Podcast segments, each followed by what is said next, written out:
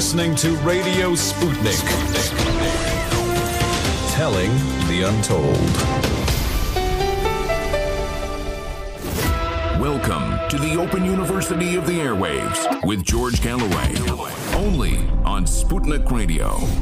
Welcome to the mother of all talk shows, the Open University of the Airwaves. There are no tuition fees, and you are positively encouraged to speak back to the teacher. So, didn't matter how alert we were, the coronavirus is back big time.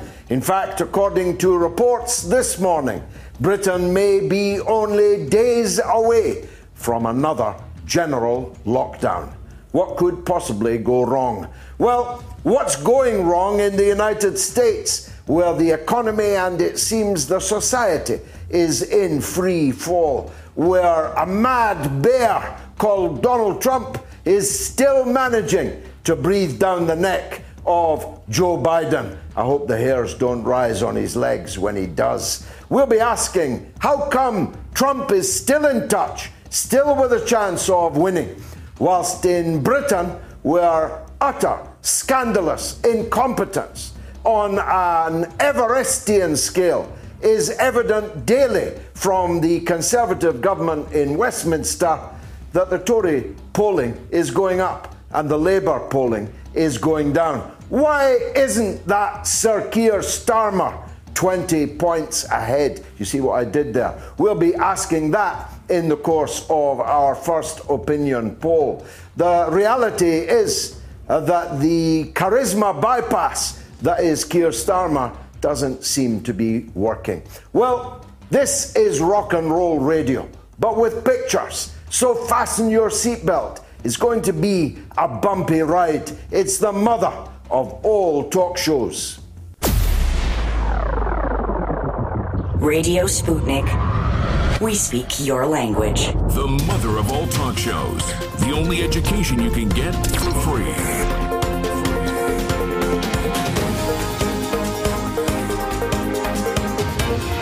George Galloway. This is Radio Sputnik. And this is London, of course, but coming to you all over the world, thanks to the wonders of the internet and sputniknews.com. In Washington, D.C., we're on FM. 25.5 are the magic numbers there. On AM, right across America, from burning city to burning city. 1390 are the numbers there, operating out of Maryland. And you can listen all over the globe, of course, on the aforementioned sputniknews.com online. And if you are one of the 500,000 people who watched as well as listened, I've got a message to you.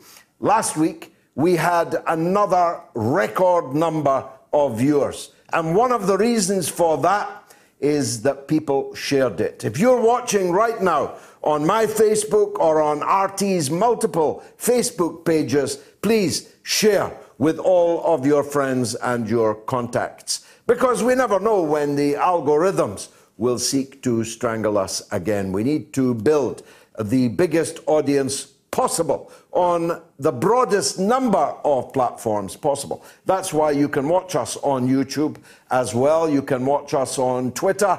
You can even watch on Instagram and on Twitch, whatever that is, and I think increasingly on other platforms. And don't forget that next month we'll be beginning a Moats Extra on a Wednesday night, a mother of all talk shows extra midweek, which won't have anything to do with RT. It's entirely stand alone, so you'll have to pay for it, but it's only $1, and I promise you it's going to be worth waiting for. Now, the Russians take this coronavirus so seriously, they sent someone over from Moscow who greeted me at the door in a hazmat suit, because they'd heard a rumor that I had been asking for a coronavirus test. But I was asking for you and you and all the millions of people who simply cannot get a coronavirus test, whether they're young, middle-aged or old, I didn't mean me, when they have symptoms, like a cough, as I did, like a slight temperature, as I did. But I tried day and night for 3 whole days to get a slot anywhere at all. I was ready to drive by anywhere to get a coronavirus test, and I couldn't even get an answer, never mind a coronavirus test. Now, we have spent uncountable billions of pounds of public money on a testing regime, a testing system which simply hasn't worked. And the contracts for that were handed out without tender and without any concept, obviously, of performance-related pay to companies, oftentimes with absolutely no track record at all in that field. And all of them had the common denominator of being friends with leading figures in the Conservative government. This is a gigantic scandal. In fact, if we close down this week, as the Sunday papers are suggesting we might, back to square one, you remember it, stay home, save lives, protect the NHS. We did that too late, and we lifted that too early. You remember here, when it changed, stay alert, like you can stay alert to a coronavirus, and get back to work. Everyone pushed out of their homes that they were previously told to stay in. Well, neither approach has worked. The virus is back. Thousands of people are getting it now every day, and the numbers are doubling every week, doubling. And we are within days of losing control, according to a member of the SAGE panel earlier today. SAGE is the scientific advisory group to the government. And if that happens, then we're back to square one. We're back to staying home, saving lives, trying to protect the NHS. But why didn't the NHS get the job of carrying out the tests? Why didn't the local authorities, who know the areas that they represent, get the job? Why did it have to go to bandit capitalist outfits who have utterly failed in the task that they were so lavishly paid for? I'll be asking that question in the course of this evening with Dr. Ranjit, but maybe also with others.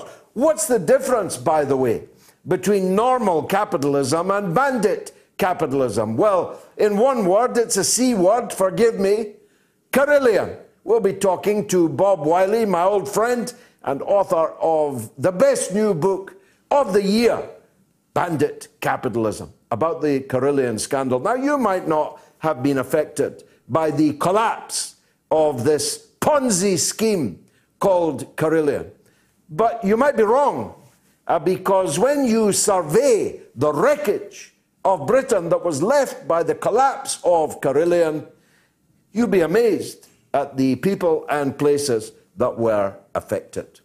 Nowhere on the globe is, of course, as stricken right now as the United States of America. Just ponder that for a moment.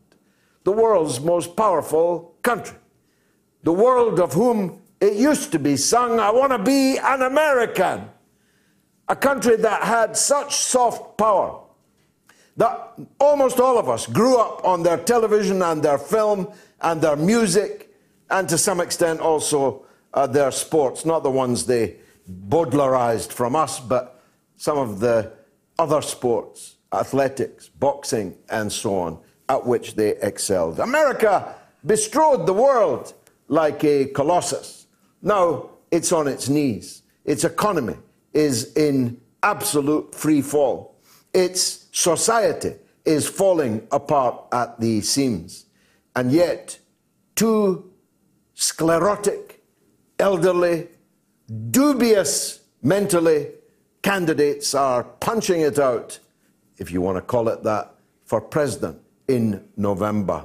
Whether the big ugly bear, Donald Trump, is going to scrape home again, or whether a man who not only can't tie shoelaces, given up wearing shoes with laces, but doesn't know his wife from his sister, doesn't know which state he's in, doesn't know which office he's running for, is being worked from the back by the oligarchs of the Clinton-Obama era, and who will be quickly pushed over a cliff, maybe even literally, if he gets in November. And then we'll have President Kamala Harris. What could possibly go wrong? We'll be talking to Dr. Richard Wolff in just a few minutes. He is the intellectual political colossus. He should be the president of the United States. Never mind Bernie Sanders. He's cleverer than Bernie Sanders. Never mind Bernie Sanders. He's a better orator than Bernie Sanders. If they listened to him, America would not be in the state it's in. But he's not running for president. But he is now a regular on our show. And we're very, very lucky to have him. Here's the first poll.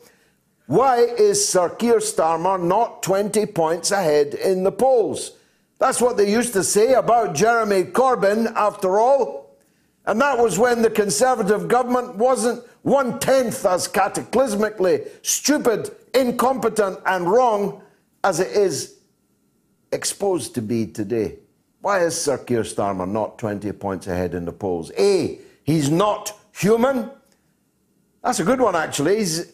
To me, he's a desiccated calculating machine. But the only thing he's calculating is his own interests and the interests of the Blairite comprador that he has gathered around himself. B, he's dull.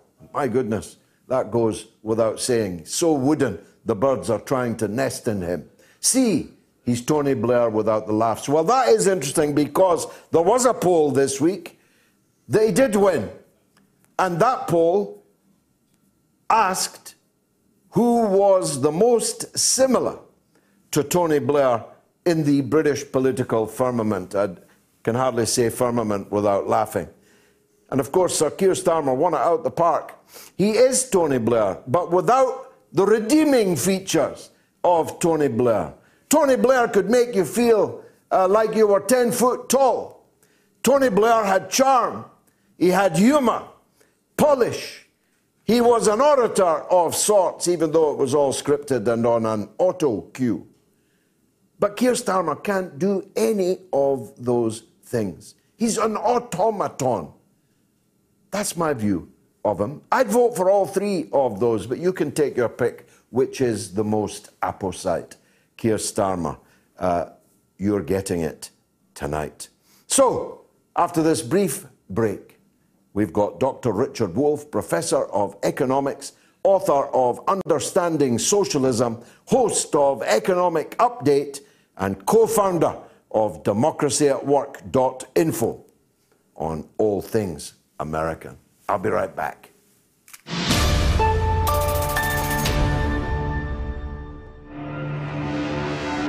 Tune in every Thursday to Loud and Clear with Brian Becker for a regular segment called Criminal Injustice about the most egregious conduct of our courts and how justice is denied to so many people in this country. Tune in to Loud and Clear this Thursday and every Thursday for thorough and independent analysis of our criminal injustice system.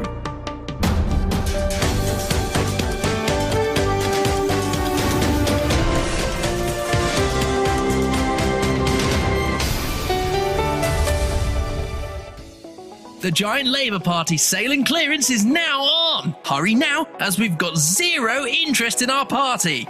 It's literally the lowest it's ever been. Give up on the common man and save today. That's right, we're getting rid of all of the Corbynites.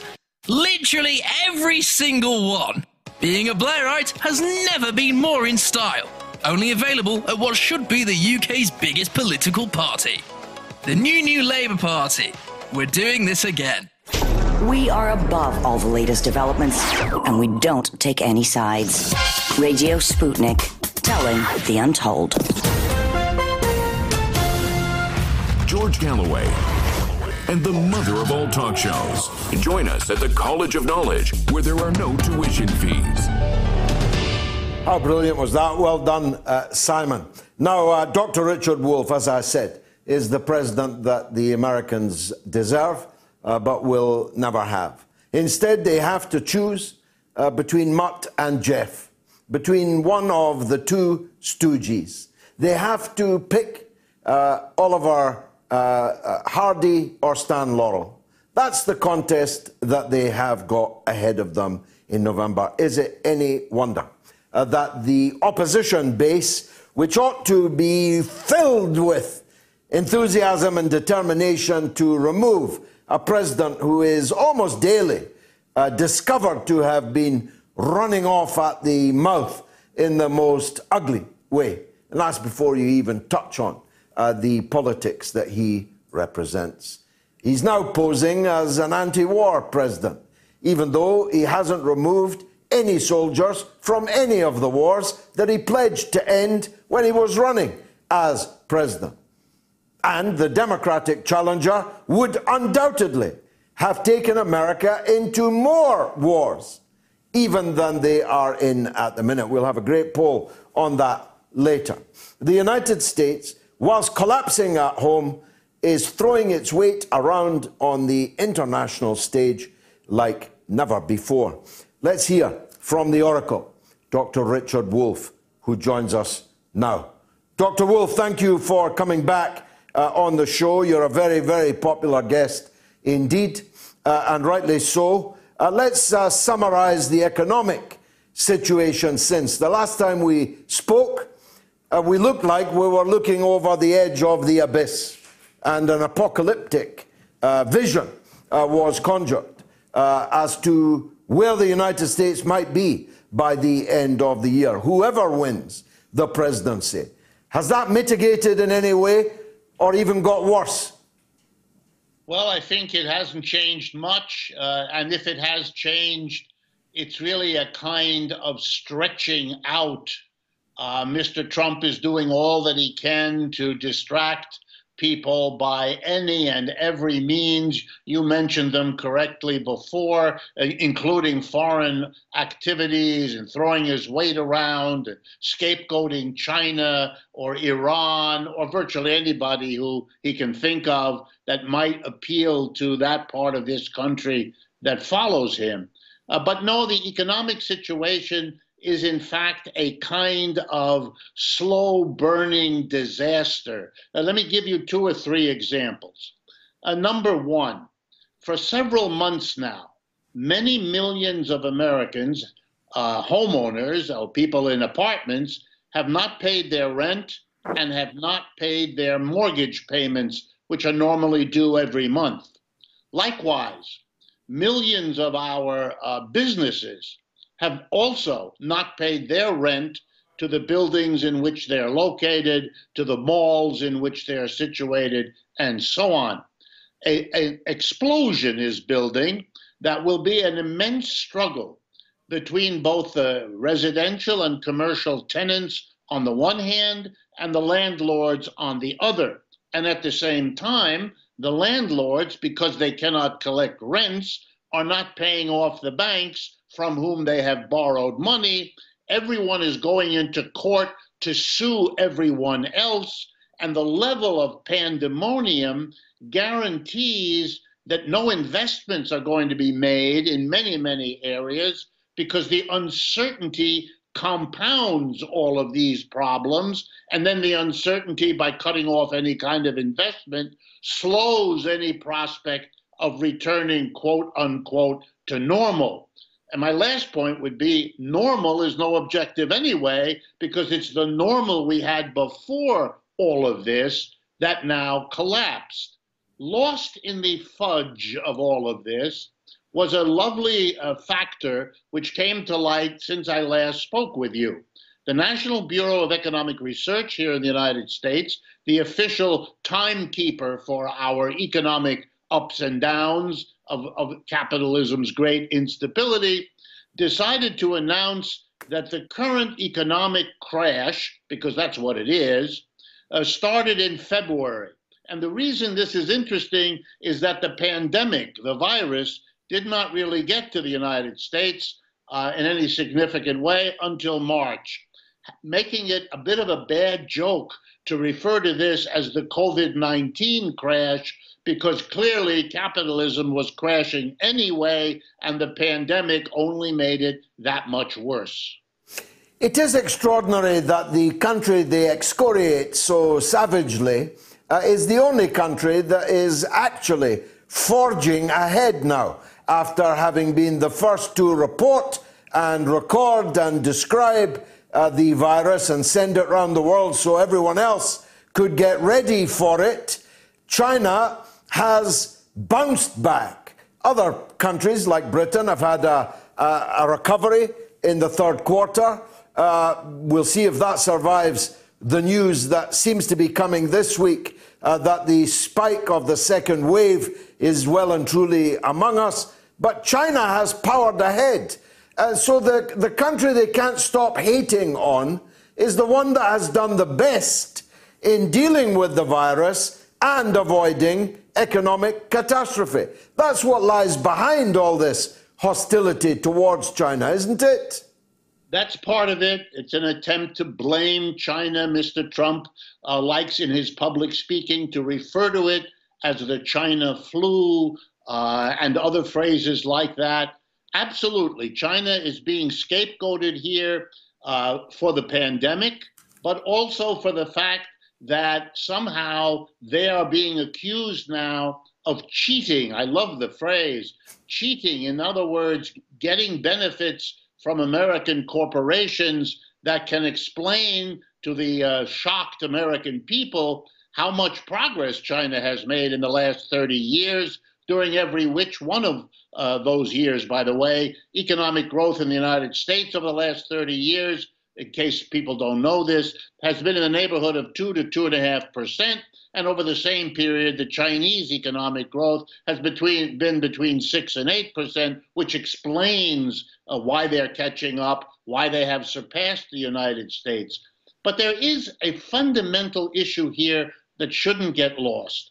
The United States has roughly 4.5% of the world's population, and we have well over 20% of all the COVID cases and all the COVID deaths in the world.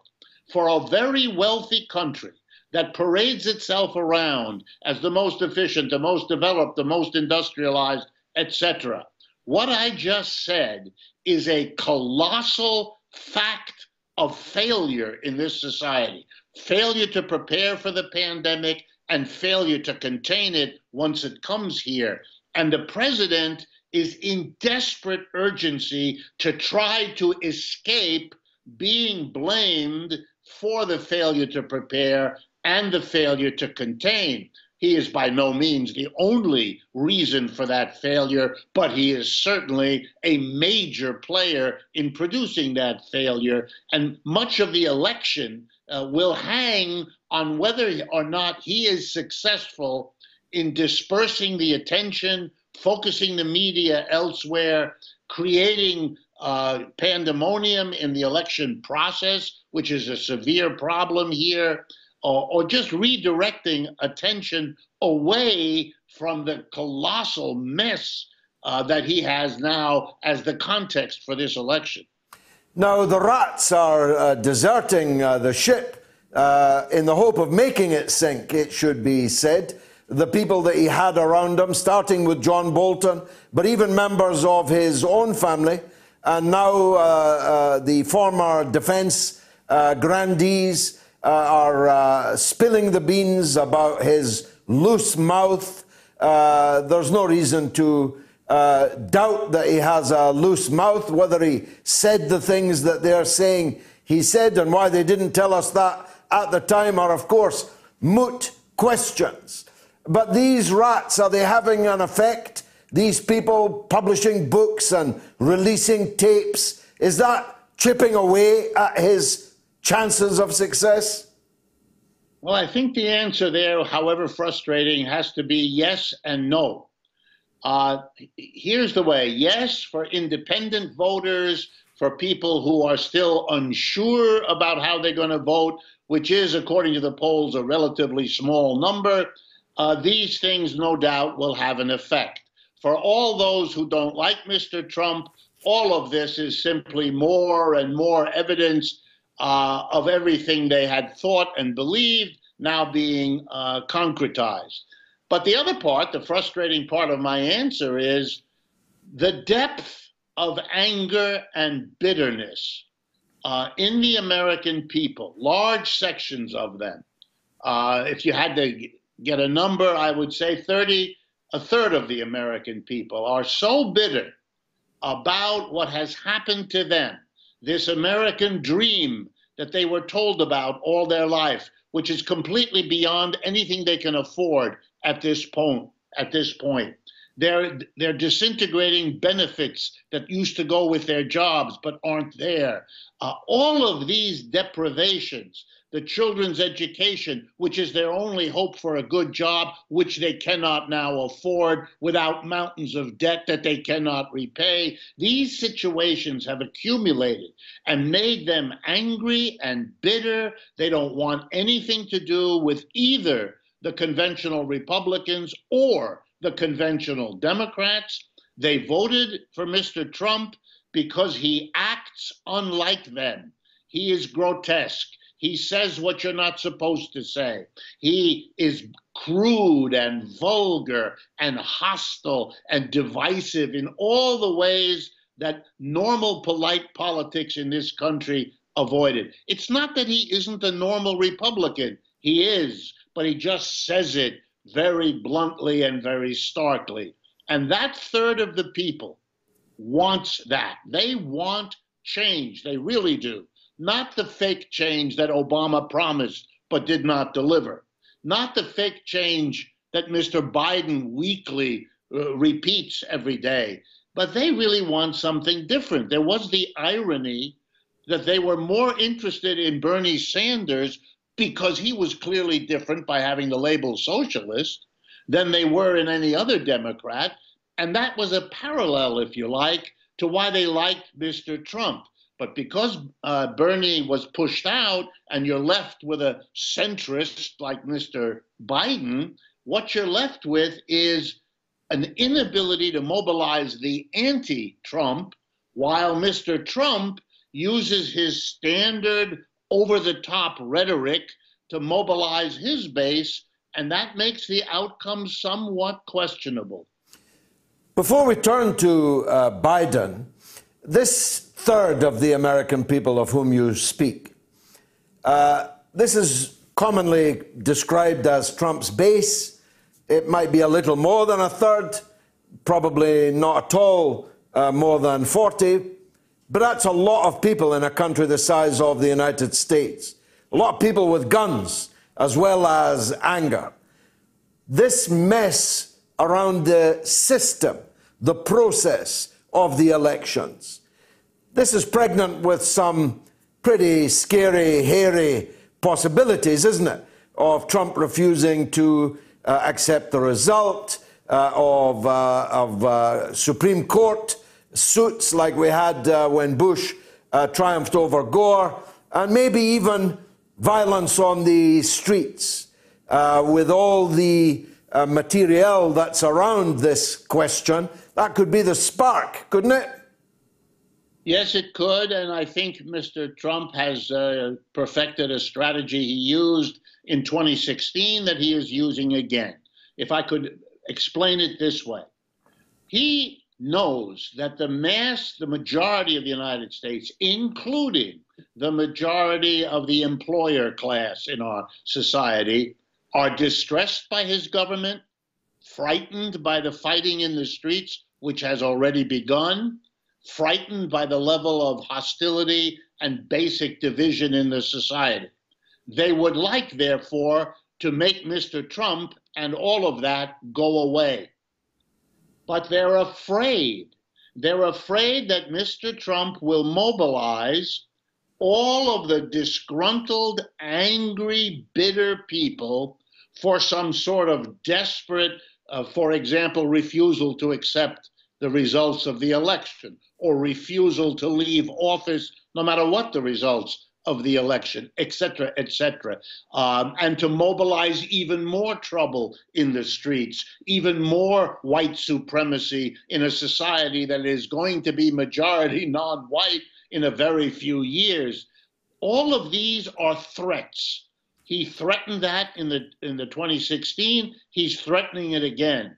His basic strategy is this: to go to the mass of the people who run the American society and say, yes, I'm dangerous, but I'm less dangerous if you cut a deal with me than I can be for you if you don't. And I think a good number of them are wobbling. They might prefer Mr. Biden. They almost certainly do. He's the calm, normal government that has been so profitable for American big business for the last 30 years. But they're fearful that if they go to Biden, Mr. Trump may make good on unleashing the guns, the white supremacists, the bitter, angry motorcycle gangs, the police that are upset because they're caught in an impossible position. And so he threatens to literally have a civil war. And to avoid that, they may actually give him another 4 years. Fascinating. Finally, and I'm grateful for your time as always, Professor. Joe Biden, you know I mean no disrespect at all to the American people by asking this question this way. But it is simply incredible, literally incredible, in the rest of the world, that a country as great as yours, as mighty as yours, with the level of can-do and know-how and so on that your society has, that the best the political class could find to put up against this monster was Joe Biden. How should I explain that to people? Well, I think you're going to have to explain to people, as I try to, that the greatness, the power, the capability, and you're very kind about it, and I think you're right about it. As an American, I say that. But much of that is now in a fairly advanced stage of decline. I am not an alarmist. I have not said this before in my life. But as I look at the level of difficulties this country has worked its way into, with the level of social problems that it has kicked down the road over decades and not solved, and now confronts the explosion of the fires in the West, which are like a metaphor for the failure to deal with global warming, the failure to heed the warnings for that, just as you failed to hear the warnings for pandemics, or that you failed to recognize that the capitalist system crashes every 4 to 7 years, and that since the last one was in 2008, we were already overdue, and that if these things happen together, well, then it's too much. We all knew that. But this is a system frozen in the kind of old economic self-content, the old politics that articulates that, the normal Republicans and normal Democrats, that they continue to play their games as if the system around them was not falling apart. It reminds us here in America of what we have read about those moments when the Greek Empire or the Roman Empire, or if I may, the British Empire was going down the tubes, but the people running it acted as if nothing like that was happening, as if they could have the same concerts and the same lavish dinners and the same cricket matches, and in this country the same professional sports. But of course we can't have professional sports because our professional athletes have refused to play because they understand the decline and are now expressing it. I think you're seeing the United States beginning that kind of disintegration that explains the absurdity of a Donald Trump on one extreme and the absurdity of coming up with nothing better than Joseph Biden on the other. It is a bizarre display of a society unable and unwilling to face the accumulated problems it has. Apocalypse, if not now, then perhaps soon. Thank you for a rare interview. Dr. Richard Wolff, thank you for joining us again on the mother of all talk shows. Wow, that interview deserves to spread far and wide, in my view. Back to the poll. Why is Sir Keir Starmer not 20 points ahead in the polls? A, he's not human. 7%. B, he's dull, 39%. That's up 3, by the way. C, he's Tony Blair without the laughs. That's on 54%, down 3. Get voting on that now on my Twitter handle, at George Galloway. Now, thanks for watching tonight. You're part of, as I said, a truly massive global audience currently tuning in. But if you haven't already, please click share on Facebook to tell your friends about the show, or retweet the live feed that you're watching on Twitter. Why don't you? Please. Let's take the first call of the evening from Minneapolis, where the current wave first started. It's Michael. Michael, welcome back. Thanks a lot, George. How are you doing today? Very good, thanks. Wonderful to hear from you. Go ahead. So it's sort of come down to me to categorize the civil unrest in this country, and I'm sure, as you know, the entire West Coast is on fire. Yep. And these are unprecedented fires. So 2.5 million acres have burned, which is 20 times more than burned last year, which was already a very large-scale wildfire. So what I'm looking forward to, kind of in the, as this, you know, the country's both metaphorically and literally on fire, I'm looking forward to the next stage of social unrest. So I'm going to paint a little picture for you. Donald Trump has frequently and has said that vote by mail is fraudulent, that it's riddled with problems, that people shouldn't do it. He's even, you know, floated the idea that it should be banned. And he sort of ginned that up. So Republicans normally, historically, George, are the ones who vote by mail primarily. However, this year, Republicans are largely voting in person due to the encouragement of Donald Trump. And Democrats, all Democratic organizations, are encouraging people to vote by mail because of fears of, you know, the coronavirus. So Hawkfish, which is a Bloomberg think tank, aggregated a bunch of polling data from 538 and some of their own. And what's going to happen on election night is that there's going to be a lot of Democrats who vote by mail, and most Republicans are going to vote in person. So the projection is that it's going to look on election night as if Donald Trump won not just a victory, but potentially looks like he won a landslide victory. However, once all the ballots are counted, there's a good chance that will swing the other way. And right now, the election, it looks like if it were held today, Joe Biden would likely win, although it'd probably be fairly close.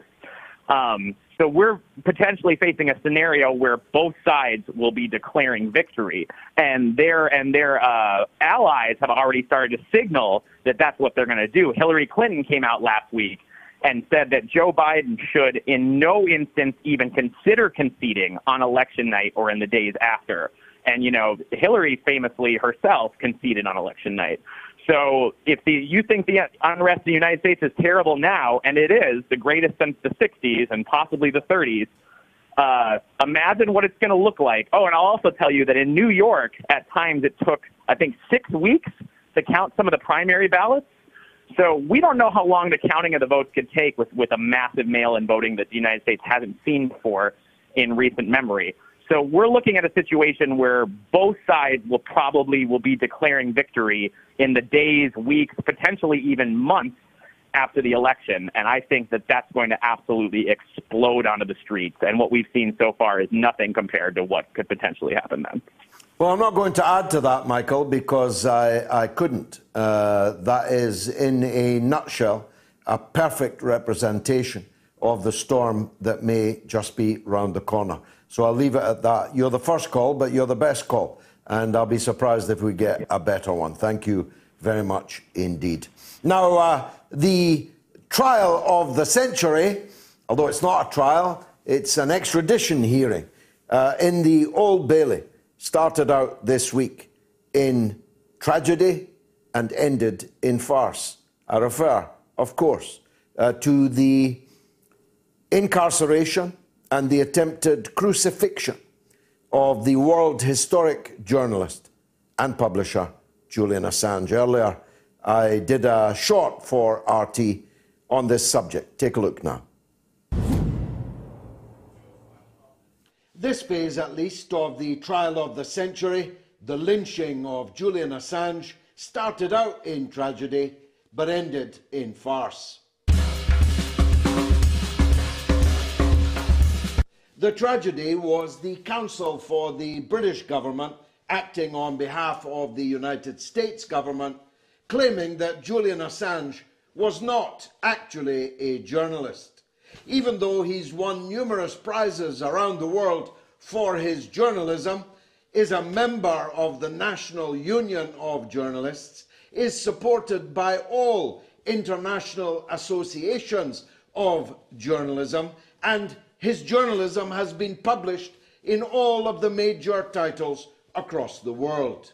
The second tragedy was the same hapless British counsel claiming that this was nothing to do with war crimes. Oh no, it wasn't Julian Assange's war files which dropped on a hitherto ignorant public the true facts about the war crimes being carried out in their name, on their dollar, by their government in wars around the world. The farce was that the whole show had to be abandoned, postponed, because the partner of one of the American lawyers in the court may have symptoms of the coronavirus. So it's all right for Julian Assange to languish in Belmarsh Prison for a year and a half with the coronavirus swirling all around him, cutting down people left and right, staff and inmates, but just one partner of just one lawyer in the Old Bailey brings the whole show to a juddering halt. The facts are these. Julian Assange is the greatest journalist and publisher of our age. His name is already written in the stars, enshrined in history forevermore, an icon, a giant, compared to the dwarves, moral dwarves, professional dwarves, who've either ignored this case even up to this point or have actively assigned their pens to the case for the prosecution. Out of jealousy and hatred, they have fashioned a noose for their own necks. Because it's Julian Assange today, it's about war crimes today, but tomorrow the United States government could seek the extradition of any British journalist for any story or series of stories that the United States government did not allow. Of course, the US government and its British hirelings in the Old Bailey have to argue that this is not about war crimes, it's not about politics at all. Because if it were about politics, if it were about war crimes, Julian Assange could not be extradited, because it says on the face of the extradition bill, which I opposed in the House of Commons, a bill that passed and is now a treaty, it says on the face of it, and I was assured personally by the man who wrote it, the then Home Secretary David Blunkett in Tony Blair's government, that no political prisoner could ever be extradited to the United States on political charges. So they have to pretend, I don't know, it's about some traffic violation somewhere that Julian Assange may have been involved in. They have to pretend it's about the password to the computers of an Icelandic bank or something equally outlandish. But it's not about that, and every sentient being in the court and anyone paying attention in the land already knows. It's because Julian Assange revealed the vicious, earth-shaking war crimes committed by the British and American governments in Afghanistan and in Iraq, and actually in many places since. It is about the right of the public to know what's being done in their name. After all, it's being done under their flag, and they are paying for it. Now, most students of journalism can easily recognize exactly what this is all about. It's the power of the powerful forbidding others to learn of the crimes that they commit. Imagine the criminals have made it a criminal offense to report on their crimes. If this is upheld in the Old Bailey, then the old lady is surely in disgrace forever. Have something to say? Do you disagree with George? Then call us now and give us your view.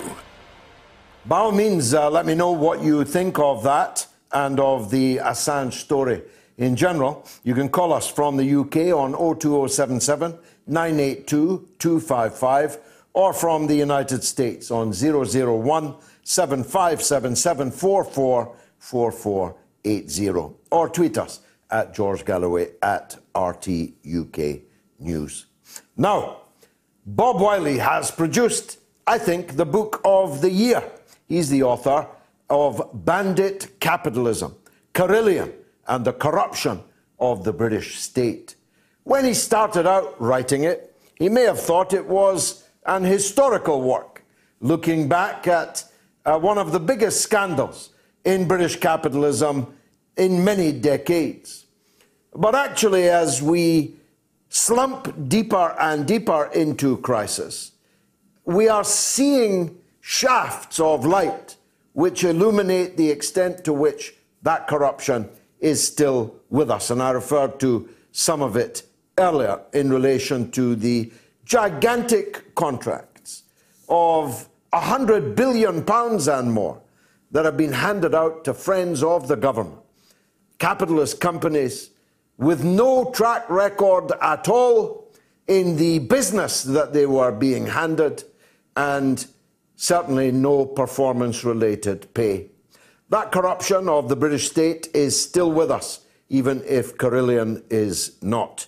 Bob Wiley, a veteran journalist and broadcaster, joins me now. Bob, welcome to the show. I must say you've come on since we wrote a book together 30 years ago. This is a corker, I must say. I wish I had more time to go through it in more detail with you. But I want to start with the prologue, which, to my surprise, went into great detail about the Russian oligarchs, the formation of that oligarch class. What has that got to do with the collapse of Carillion? Well, George, you know, and a lot of people know now, that the Russian oligarchs looted the Russian state. They bought up the Russian mineral mountains, the oil, the massive oil and gas reserves. But the problem for the Russian economy was that they paid in millions, and a matter of a year or so later, their holdings were worth billions. So the Russian oligarchs, as they became known, have looted the Russian state and became unimaginably rich doing so, and they're now unaccountable and untouchable. But they've got British cousins, you see. They've got British cousins who are the British oligarchs. People like the heads of Carillion, who might be called the Carillionaires. They are equally living proof of the looting of the British state. These are the heads collectively of huge companies in Britain which have got rich in gigantic privatisation rackets and ripped off the public in rip-off contracts for all sorts of government business.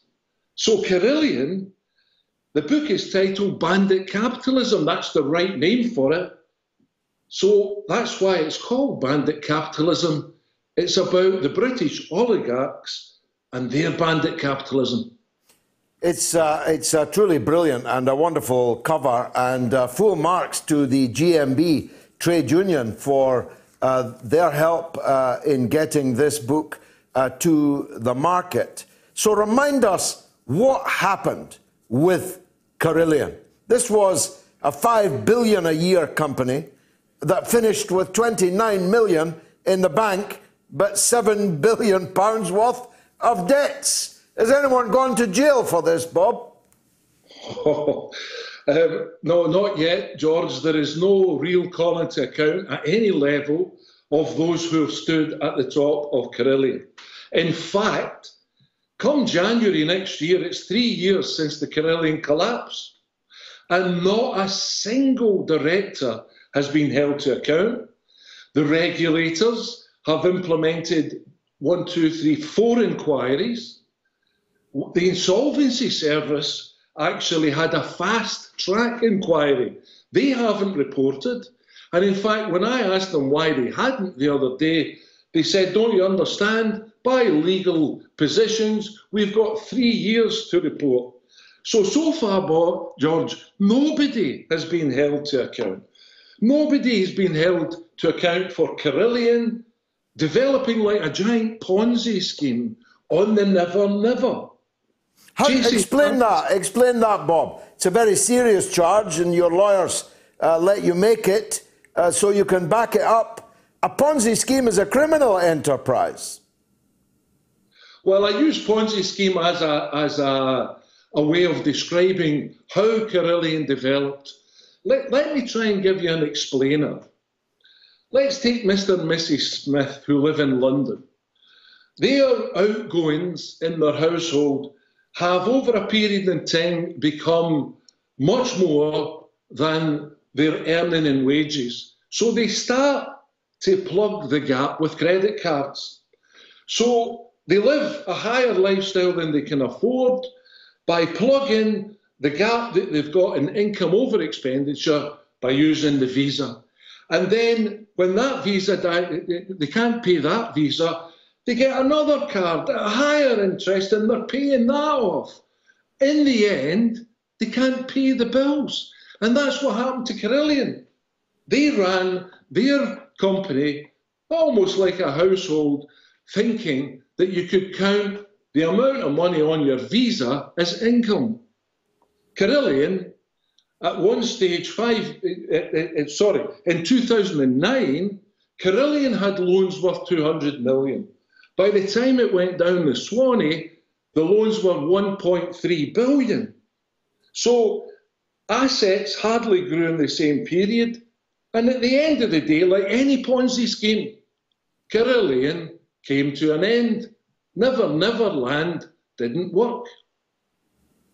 What was the impact, the wreckage that the collapse of Carillion left? Well, I mean, obviously, from the word go, there were thousands of workers who lost their jobs. But the real heavy hit was taken by Carillion suppliers. 30,000 businesses, small businesses in the main, who supplied the Carillion construction and services effort, 30,000 were left out to the tune of £2 billion. Many of these businesses went bust. They went to the wall. They weren't paid. The directors walked away counting the money, and small businesses were left with £2 billion worth of bills that were never paid. The other element in this earth-shattering crime in business terms in Britain, the other element is that while the directors had private pension schemes, the top man, Richard Housen and Richard Adam, the finance organiser, in 5 years had £1.8 million paid into their pension schemes between the two of them, 1.8 million, while they allowed the deficit on the pension fund for the workers to go to £990 million. Now, the government had to step in the pension fund, and that's cost the taxpayer £2.6 billion in terms of how to make restitution. But the pensioners at Carillion, the workers, their pensions have gone down by 10% overnight. Now, they always say that lessons will be learned. Have lessons been learned? Or is there another Carillion round the corner?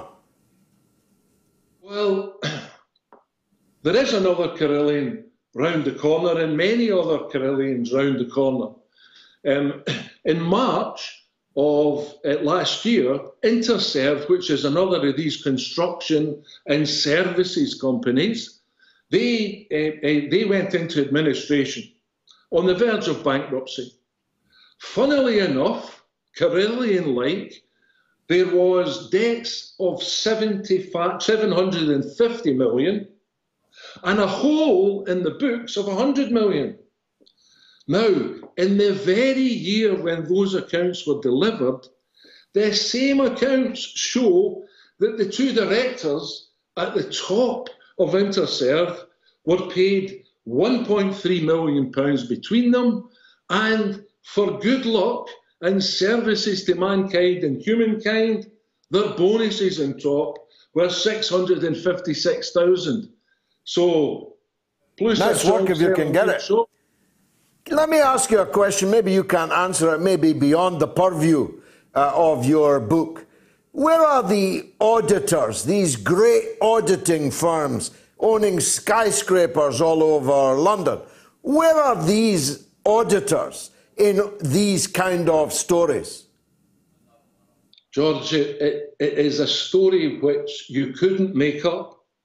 The big four auditors, as you know, are KPMG, Deloitte, Pricewaterhouse and Ernst & Young, and they've got their fingerprints all over the Carillion story. Let me give you one picture. Picture it, if you like.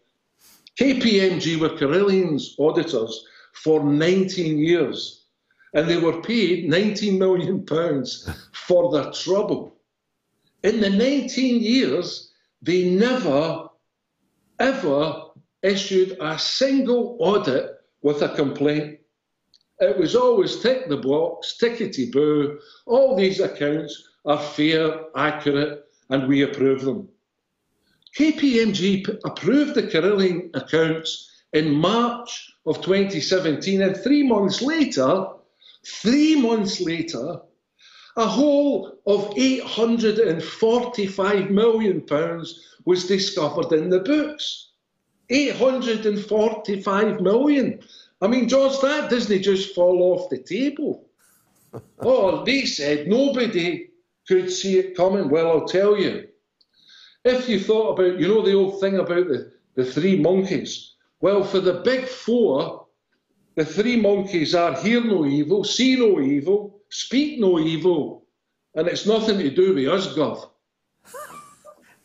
Brilliant, Bobby. How do people get the book?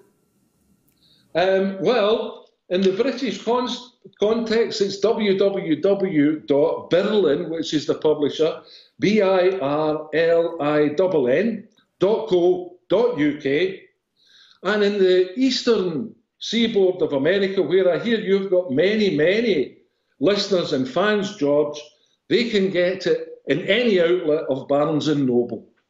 Fantastic. Bob Wiley, congratulations. You've done a service to humanity by producing this book. Much obliged to you. Now, let me read some comments before we go to the break. In response to the poll, Nick says he's the leader that Labour doesn't want, selling policies that he doesn't want to an electorate that doesn't want him. And Tom says he leads half a party, the half guilty of treason within the party, and the voters know it. And Gordon says he's irrelevant, is why, George, as is the party he leads. And Stephen says he's socialist distanced himself. And by email, Jim says, I've always been of the view that Jesse Ventura will never run, and the reason is simple. He knows better than anyone that once he gets within spitting distance of the White House, he's a dead man. Nestor from Maryland spelled it out last Sunday. US presidents are puppets for the deep state, and they do as they are told. They always have, and John F. Kennedy is the perfect example of what happens when you tell them to go to hell. Jesse will not run, I'm sure of it. Well, I don't know if Jesse will in the end run. We'll hear maybe from his supporters in the course of the evening. But I've got to tell you, if there's one man I know who ain't no coward, bruv, it's Governor Jesse Ventura. And on Facebook, Danny says, be careful from midnight tonight. If you're caught in a group bigger than 7, the virus is about. And Eduardo says, the virus can count now? Wow, smart virus.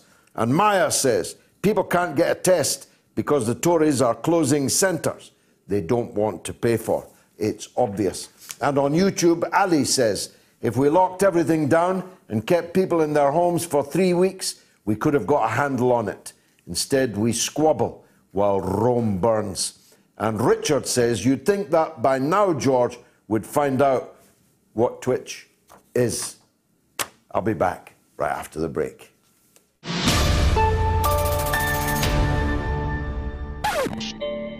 Call me. Come and have a go if you think you're hard enough. Don't bring up a false name. Come on air. Call me and let's have this matter out.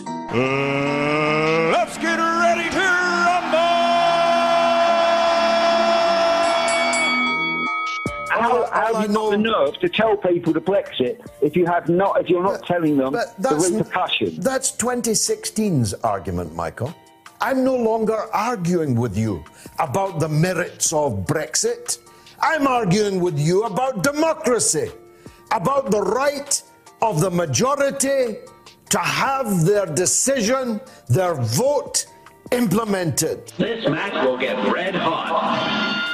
Not have a referendum. No, let them have a referendum. Let them sort it out amongst themselves. I want a referendum. Robert, I want a referendum. Let me put that in capital letters. If you think this year of 2020, which is shaping up already to be an annus miserabilis for the SNP, if you think this is your year, go ahead. Come on.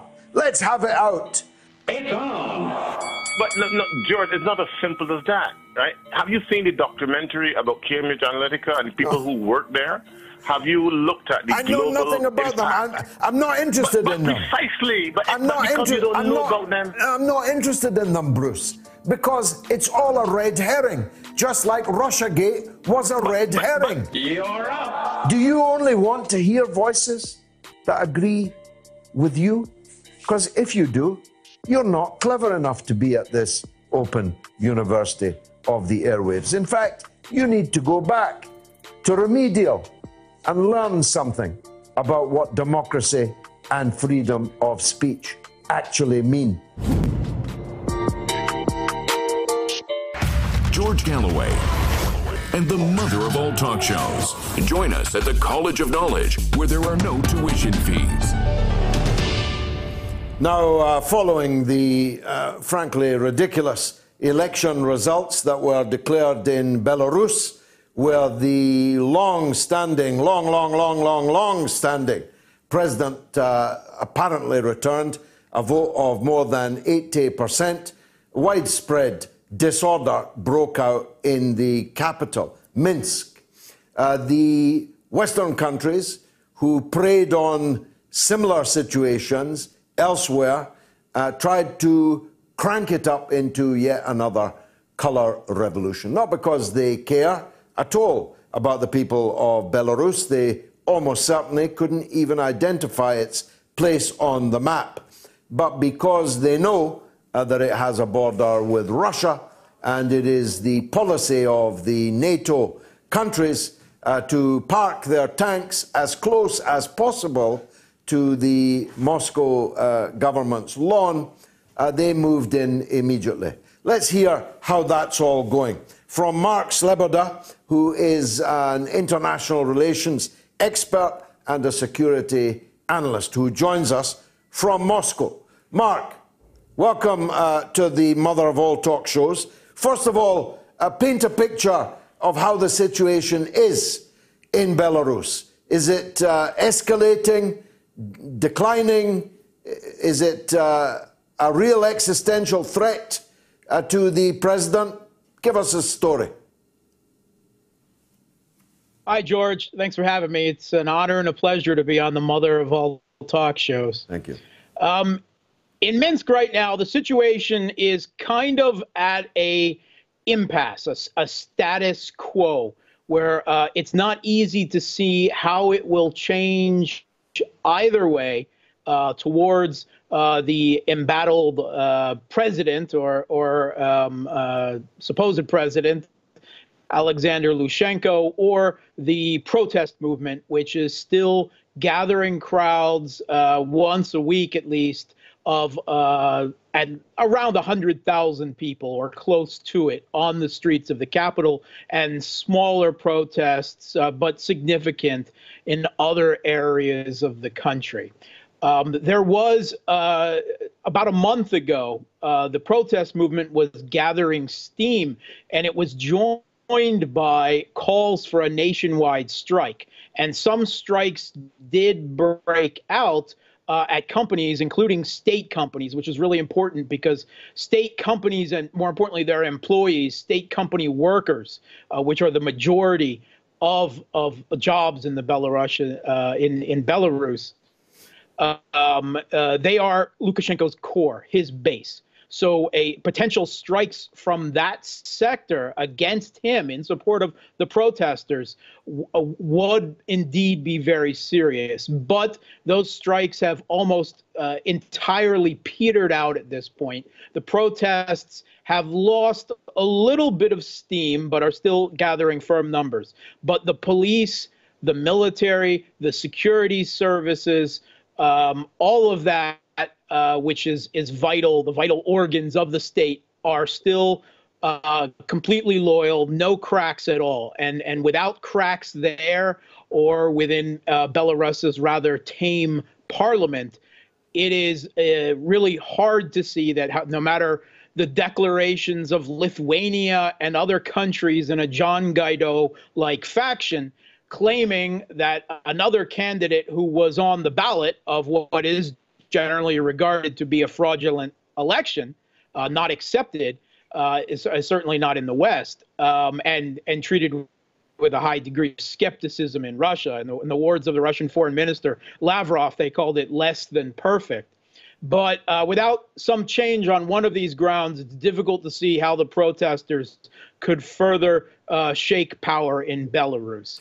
It's kind of at an impasse, and things have been status quo for about the last 2 weeks. Lukashenko is due to arrive in Russia, in Sochi, tomorrow to speak to Putin, where Russia's support, the Russian government, Putin, does not love Lukashenko.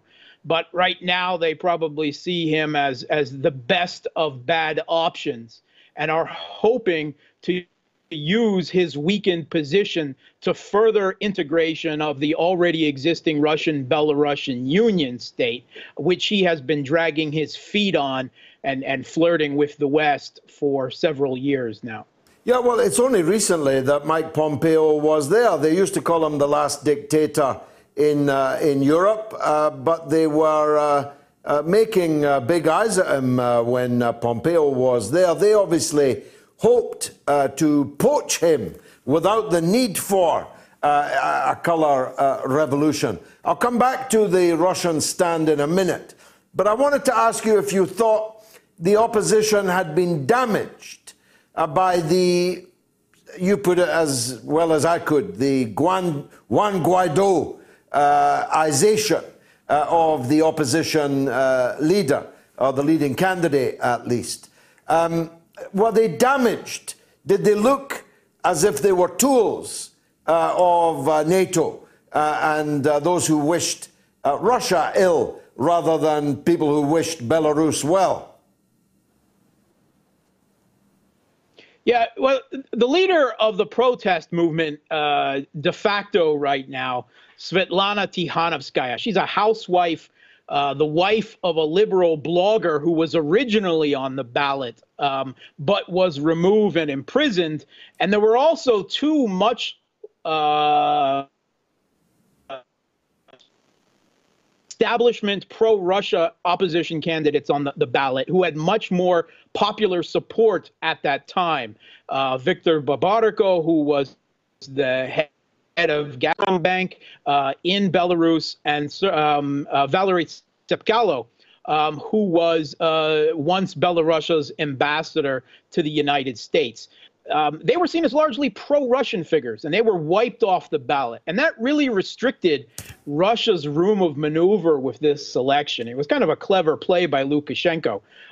So the only one left on the ballot of any real significance to oppose him was this housewife, Tihanovskaya, and the opposition coalesced around her, mostly for the purposes of seeing Lukashenko out of power.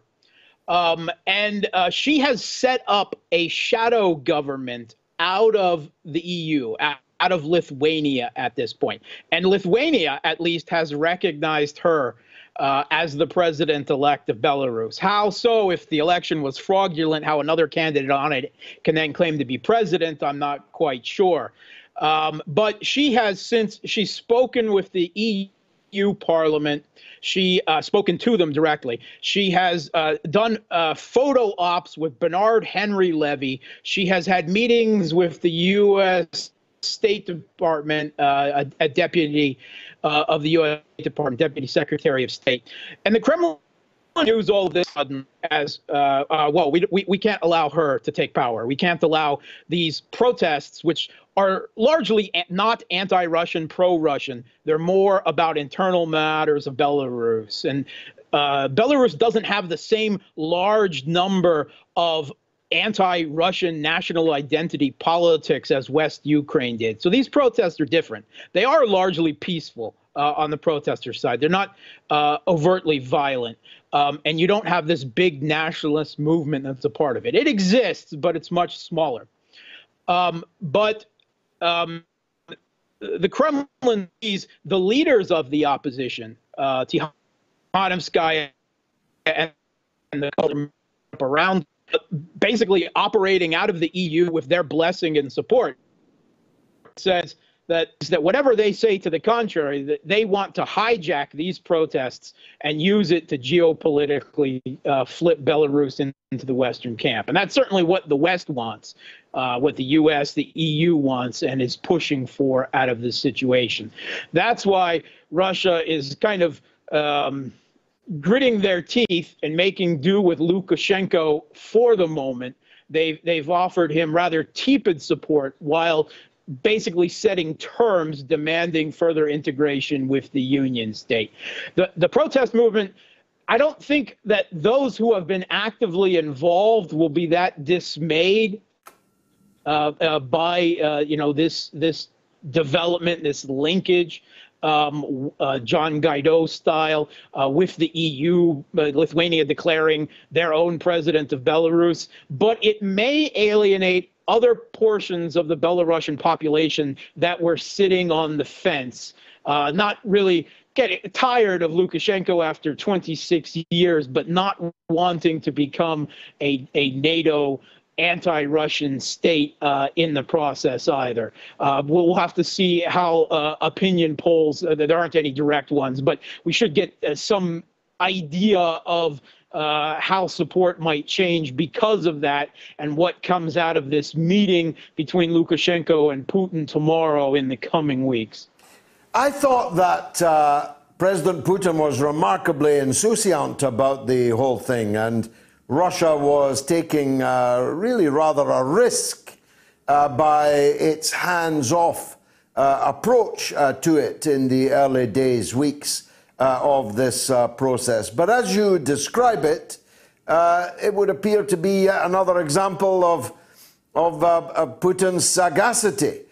He has not dirtied his hands by embracing Lukashenko's, in my opinion, bogus election victory, but neither has the situation gotten so out of control that Belarus becomes another Ukraine. That's certainly the intention. It's a fine balance. And the Kremlin is rather good in such foreign policy situations of sitting back and doing nothing. Sometimes doing nothing is worse or is better than doing something, as the U.S. and the EU constantly feel the need to meddle and invert themselves. The Russian government's position is what's happening in Belarus is a domestic matter. There is a union state between the two of them. A lot of people ignore that. You don't need a visa to go back and forth, right? You can reside in either country. There's no customs or duties at the border between the two countries, and it was envisioned to grow much more into an EU-type thing. Lukashenko's been dragging his feet. But that said, Russia doesn't believe that it should insert itself into other countries' domestic politics like this. They've got a number of allies in the Eurasian Union, the Collective Security Treaty Organization, the Commonwealth of Independent States, that if Russia was seen to be ushering Lukashenko out under whatever circumstances, they might get nervous and be and kind of shy away from these organizations with Russia because of some lingering fears of Russian imperialism dictating their own internal politics and putting themselves at risk. Russia doesn't want that. So unlike the U.S. and the EU, which constantly meddle, they like to keep a standoff approach. The Central Election Commission of Belarus, the organs of state power, have declared that Lukashenko is the president. If you say so, we're not really in a position to question that. But they will not allow violent street protests to emerge, backed by the West, as they were in Ukraine, which topples the government into a street revolution type situation where there could be a dramatic geopolitical flipping. So I think that what we'll see in Sochi out of these meetings with Lukashenko is that Putin will hold Lukashenko to his statement that he would see Belarus through a gradual transformation of power, a reform, particularly of constitutional reform that'll reduce the powers of the president's office and give more power to the parliament and other areas where pro-Russian popular sentiment and political forces within the parliament, within civil society, could exert greater influence over Lukashenko and hold him to any deals he might make with Putin while he's feeling weak right now.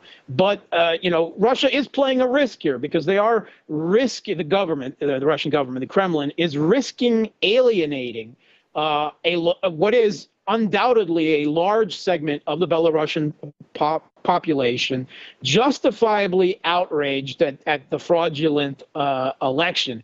And he doesn't want to drive them completely into the West's camp by being seen as supporting Lukashenko too much or without any caveats. Mark Sleboda, thanks very much indeed for that tour de force. Thanks for joining us on the mother of all talk shows. A 60-second break, that's all. Stay tuned. Radio Sputnik. You know, I had that George Galloway back in here the other day. Well, I'll tell you what, talk about the knowledge. By the time he got out, I had a first-class degree. We are talking 24 hours a day, 7 days a week. You are listening. We give you the most essential out of the endless information space. Radio Sputnik, telling the untold.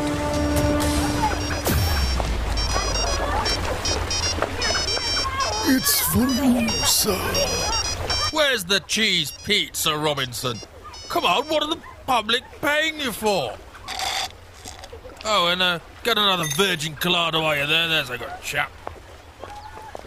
No, who's ringing the old burner phone? Hello? How did you get this number, Ghislaine? No, that's impossible. I can't possibly fly to New York. Why? Our mummy's grounded me. Oh, yes. She's threatened to cut off my allowance, you know. Yes, I know it comes from the public, but she holds the strings.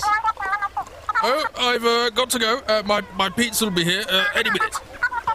I'm not sweating, you're sweating. No. Ghislaine, don't call again. Robinson, sir, come here with that moist towelette. It's getting a bit hot for my liking. George Galloway and the mother of all talk shows. Join us at the College of Knowledge, where there are no tuition fees. So this is the spot where I look back in history at the events that happened in this week. It was on this day in 1993, the Prime Minister of Israel, Yitzhak Rabin, and the PLO leader, Yasser Arafat, shook hands on the White House lawn in Washington. It was, of course, meant to signal an historic peace agreement between Israel and the Palestinians. We know how that turned out. 2 years later, Prime Minister Rabin was assassinated by right-wing Israeli terrorists. It was on the same day, this day, in 2001, that a relatively unknown former soldier and standard-bearer of the Tory right was elected the new leader of the Conservative Party. Now, I know you have absolutely no idea who I'm talking about. I know that he's the most forgettable of all Tory leaders. His name was Ian Duncan Smith, and he won 61% of the votes, beating his rival Kenneth Clark in a ballot of over 300,000 Tory members. He was ousted after narrowly failing to win the backing of enough MPs in a vote of confidence on the 29th of October 2003. He's still around, though, and it was this week when the former movie star Grace Kelly, now Princess Grace of Monaco, died in 1982 from injuries she sustained in a car crash near Monte Carlo. Amazing how many princesses die in car crashes. On the 14th of September in 1985, the then USSR expelled 25 people in a tit-for-tat spy row, 2 days after the British government ordered the expulsion of 25 alleged Soviet spies. It followed the defection of the Soviet double agent and KGB chief Oleg Gordievsky to the West. Gordievsky gave British security services an unprecedented amount of information about Soviet agents operating in the UK. He had recently been appointed head of the KGB in London, in charge of the USSR's whole spy operation in Britain. But he'd been a double agent for more than 20 years. On the 15th of September 1940 was the then Prime Minister Winston Churchill called our finest hour. RAF Fighter Command claimed victory over the Luftwaffe after a day of heavy bombing raids ended in big losses for the enemy in the Battle of Britain. According to the RAF, 176 enemy aircraft were destroyed by fighters. At least another 9 aircraft were hit by anti-aircraft guns. British casualties were much lighter, only 25 aircraft lost, with 13 pilots killed or missing. 2 days later, it became clear that Hitler had indefinitely postponed Operation Sea Lion, his plan to invade Britain. Now, you may be interested in my counterfactual novel of that period, which is called Queensway, and you can get a signed and dedicated copy directly from me at georgegalloway.com, or you can get it just signed but without the dedication from Amazon and I think other platforms too. It's a series, the second I will finish writing in October and hope to have on the market shortly thereafter. In 1977, on the 16th of the month, pop star Marc Bolan was killed in a car crash in southwest London. The 29-year-old former T-Rex singer, famous for songs like Children of the Revolution, was killed instantly when the car being driven by his girlfriend, Gloria Jones, left the road and hit a tree in Barnes. A tree I've passed many, many times, having been quite a fan from the earliest days of the work of Marc Bolan. A bit like Anne Sokoulas in the Harry Dunn case, Gloria Jones left the country and did not return to face trial. I didn't know that. I wonder if you did. A year later, in 1978, an earthquake measuring 7.7 on the Richter scale hit southeast Iran, demolishing a major city and dozens of surrounding villages. More than 26,000 people died. And in 1992, the United Kingdom crashed out of the ERM, the Tory government suspending Britain's membership of the European exchange rate mechanism. Britain had tried all day to prop up a failing pound and withdrawal from the monetary system the country joined 2 years before was the last resort. Chancellor Norman Lamont raised interest rates from 10% to 12%, then to 15%, and authorised the spending of billions of pounds to buy up the sterling that was being frantically sold on the currency markets. All of it entirely fruitlessly. Although those numbers, which seemed enormous at the time, pale into insignificance with the kind of numbers that we talk about today. I remember that moment very well. I was a trade union-sponsored member of Parliament, sponsored by the Transport and General Workers Union, and we had a room in Parliament, no more. How could a trade union room possibly survive in today's Parliament? There are no trade unionists left in it.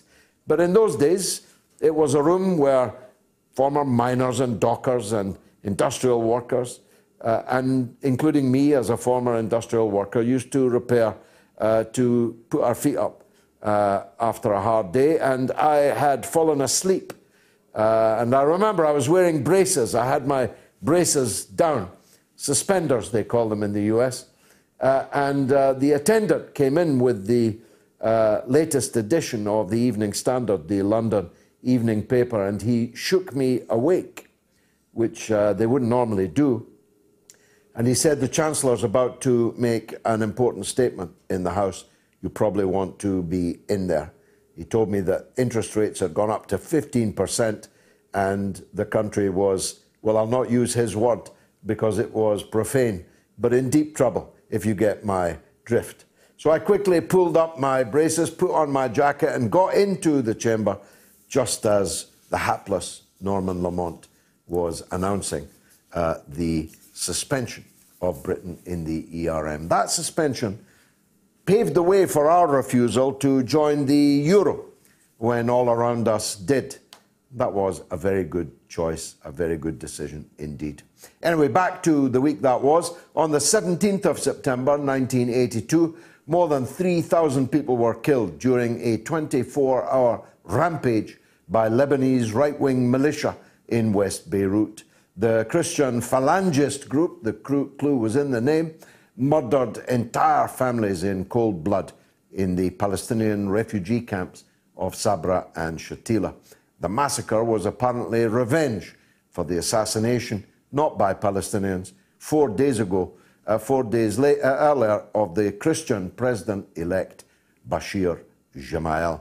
I was actually in Dublin, in O'Connell Street, on the top of a lorry when the news broke of the massacres of Sabra and Shatila. I was there to address a meeting on the Palestine question. The then Defence Minister, Ariel Sharon, resigned after being heavily criticised by the Kahan Commission, set up by Israel, for failing to prevent the massacres. But it didn't stop him being elected Prime Minister of Israel in February 2001. And on the 18th of this month in 1970, the legendary guitarist Jimi Hendrix died after collapsing at a party in London. A number of sleeping pills were found at the house in Notting Hill Gate. Hendrix, aged just 27, my goodness, was born in Seattle, Washington, but rose to fame in Britain with his band, the Jimi Hendrix Experience. In 2003, a survey by Rolling Stone magazine named him the greatest guitarist in rock history. I don't agree with that, and neither does Hank Marvin. On that same day in 1972, the first Ugandan refugees fleeing the persecution of the country's British-backed military dictatorship arrived in Britain. The 55,000-strong Asian community were ordered in August to leave the country within 90 days by the president, Idi Amin. 193 refugees landed at 9:30 a.m. at Stansted Airport in Essex, the first of hundreds of flights that carried out the evacuation. There were many objections to their arrival in the UK. Leicester Council even took out newspaper advertisements warning them not to come to the city, seeking jobs and homes. Actually, they've been probably the most successful immigrant community that ever arrived in Britain. So that was the good, the bad, and the frankly ugly. That was the week. That was. Let's take a call from Mike in the Bahamas. How could we resist? Mike, go ahead, sir. Hey, George, how are you? Good, thank you. I wish I was in the Bahamas. Yeah, it's nice here. Anyway, it was funny you mentioned Marc Bolan. I lived in Roehampton for 2 years and used to drive by the place where he got killed frequently. I never knew that his girlfriend, the driver, fled the country and never faced trial. I didn't know that either. Amazing. Anyway, that's not why I called. And my home state in the U.S. is Florida. And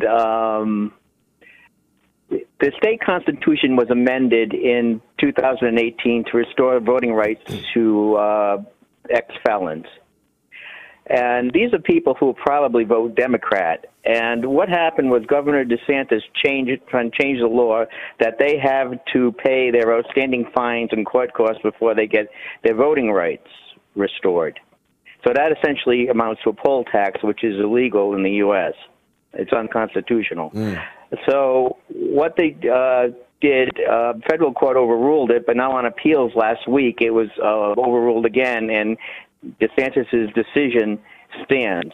This is going to push Florida Republican if it is not changed. What number of voters do you think we're talking about there, Mike? We're talking about at least the tens of thousands, but Florida is, even though it's such a big state, it's razor thin.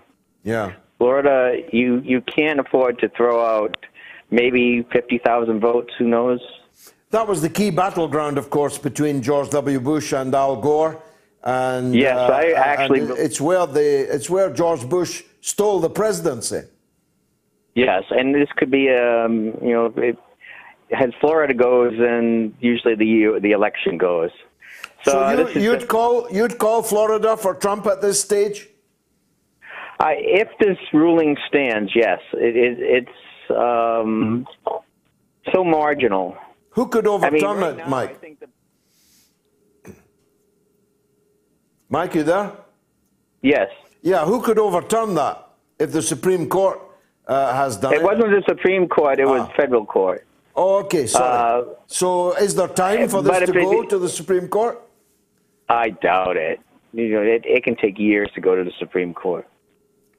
That is a very interesting piece of information, Mike, and I'm grateful for your bringing it to us. Yeah, and I just think Trump's going to take it before the election even happens if this stands. That's all I needed to say. No, it's very succinctly put. Thanks very much for that. Jim is in Colorado on Assange. Go ahead, Jim.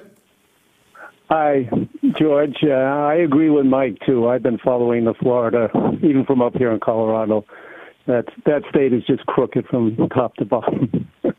But anyhow, on Assange, I'm wondering if we've gotten to this part in the extradition. I know the death penalty is off the table based on EU law and UK law. You wouldn't extradite anybody who faces a death penalty. But is anybody going to bring up the matter? He needs to be guaranteed a civilian trial in a civilian court. No, and he isn't going to be, as you know, I think. He's going to be held in special measures. Neither he nor his lawyers will be allowed to speak to the public during any trial. He'll be held in a supermax, Guantanamo Bay, internal Guantanamo Bay. And although you can't give him the death penalty, that doesn't mean you won't kill him in prison. And the state of his health is such, it probably won't take long to kill him in prison, Jim. Yeah, and is there any laws regarding the state of a person's health to send him on this overseas trip? Could someone rule he's not fit to travel? Yeah, the judge could rule that, and that is one of the points that the defense is making in the case. But so far, at least, it's all fallen on stony ground. As I said in the short earlier, Julian's being held in a maximum security prison where terrorists and mass murderers are held, which is a sink of coronavirus, cutting down prisoners and inmates in large numbers. And he's been held there for a year and a half. even though he is not actually at this point a convicted man. Yeah, I don't know. Don't they have prisons for people who've been arrested but not convicted in England? I would think they did. You would not normally, except on very serious crimes or violence, usually be held on remand in Belmarsh Prison. In fact, I'm not sure, other than a terrorist case or a murder case, that there's ever been anyone held there on remand while still an innocent man. Boy, they're really afraid of this guy, aren't they? Yeah, you're right. Jim, thanks for the call, my friend. I appreciate it. I've got to go to Brazil. Samuel is in Sao Paulo. Samuel, welcome to the show. Hi, George. Thanks for having me. I'd like just to point out, because last week you were talking to the guy is called Walter, and he talked about the controlled demolition of the Twin Towers and the World Trade Center Building 7. Yes. The interesting thing is you both ended up missing the point. The controlled demolition is now a scientifically incontrovertible fact. Of which building? Building 7 or all three buildings? The three buildings. I'm afraid that you're talking through your hat, Samuel. What do you mean scientifically incontrovertible? Wait. You get it. So before anything, a suggestion. Invite Dr. Richard Gage. He's the founder of the Engineers and Architects for the Truth of 9/11. They are, by the way, in 2 hours, a third day of their event, discussing it. And invite him. He will show you much better than me. It is an undisputable fact. And the thing is, this is an important thing. If it was an undisputable fact, we'd be in quite different territory.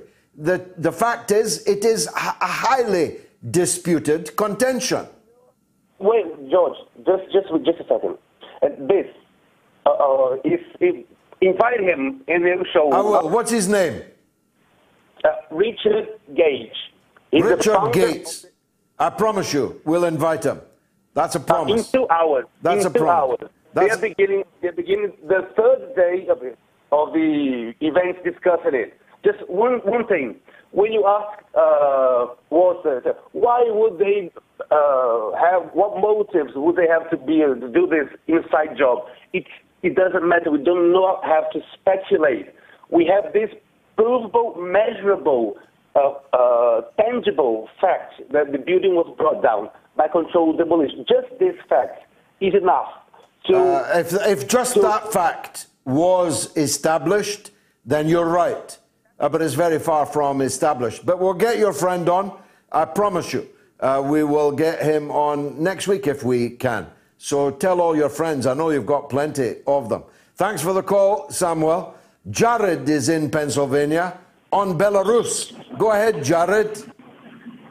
Hello, George. I'm calling about the recent coverage of Belarus in the media. Yeah. And I must say, I'm very disappointed with some of the coverage, even from RT or Sputnik. It just keeps buying into the Western propaganda that Lukashenko is some dictator or something like this. And I mean, I don't have any proof at all that he's a dictator. I mean, he's been elected since 1994. Maybe he's just very popular or something like that. We don't know what's going on the ground in Belarus. All these protesters and everything else, they may not even be Belarusians for all we know. They could be people from Poland or Lithuania or anywhere else for all we know. Jared, even Jesus wouldn't get over 80% in an election after 27 years in power. The election result is utterly ridiculous. But how do we know that? Because it flies against all logic. The idea that a Soviet-era guy is still winning over 80% of the vote in an election 27 years after coming to power is inherently ridiculous. Well, then have another election. Well, I don't know. Well, look, Jared, if he was that popular, where are the equally large demonstrations in his support on the streets of Belarus? There have been demonstrations, and they have been deliberately avoided by Western media, but they haven't been anything like as large as the demonstrations of his opponents. Well, his opponents are definitely, his opponents are large. He definitely does have opposition in the country. I don't deny that.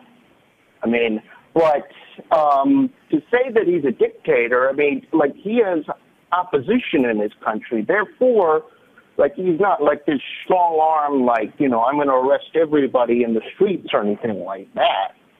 I mean, the truth of the matter is that Lukashenko, from what I've seen, was the one who stopped a lot of the privatization and neoliberal sell-off that was going on in Eastern Europe for Belarus at the time. That's true, yeah.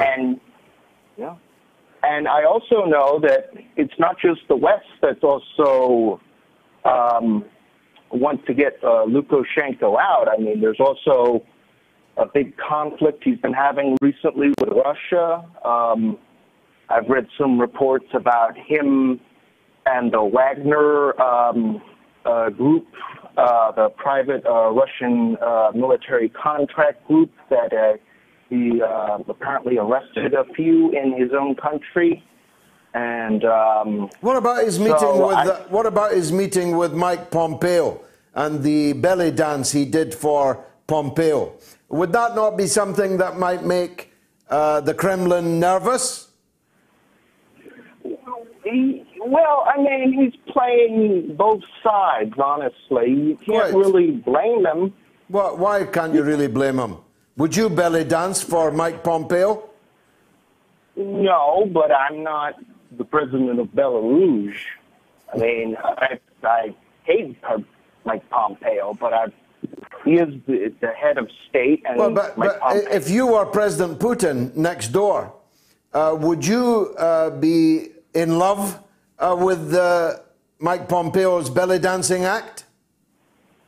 No, but I do remember very specifically it was Russia in 2010 that did try to oust President Lukashenko in that election, which also, I would say in a lot of ways, he did win the overwhelming popular support. Well, I'm sure he did. He always wins overwhelmingly. My point is, there were two pro-Moscow presidential candidates on the ballot, and Lukashenko disqualified both of them. So I'm surprised why you're surprised that Russia is ambivalent on the Lukashenko issue. Well, I mean, just because they're disqualified, I mean... just because the only two pro-Russian presidential candidates are disqualified. Jared, be serious here. Well, I mean, Lukashenko isn't, you know, anti-Russia. He's just... Well, why was he belly dancing with Mike Pompeo? Like I said, I mean, he has to have a very fine line between the West and Russia. I mean, you know, you got to play the game, basically. He doesn't want to. He doesn't want to be overthrown by either side. Maybe Moscow didn't fancy the game he was playing. Jared, thanks for that contrary view. I welcome them, and please call me 02077 982 255, or from the US 001-757-744-4480. All opinions matter. Let me take a 60-second break. Radio Sputnik.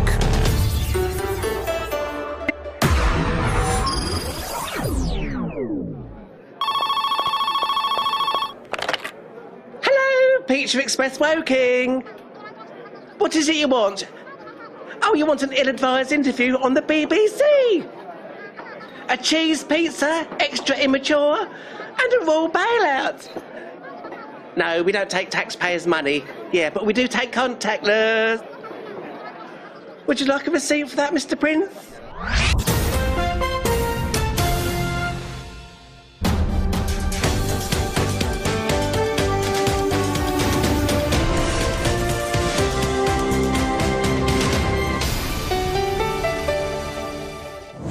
Of all talk shows. Join our faculty of legends, contributors, and callers. Everyone is welcome. So why is Sir Keir Starmer not 20 points ahead in the polls, ahead of this farce of a British government? A, he's not human, 7%, down one. B, he's dull, 37%, stays the same. C, he's Tony Blair, without the laughs, 56%.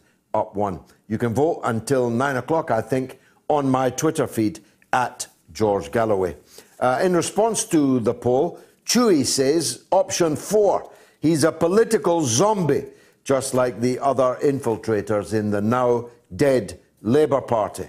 And on Facebook, Rhonda says he. This is about Biden. He needs to stay there in his basement.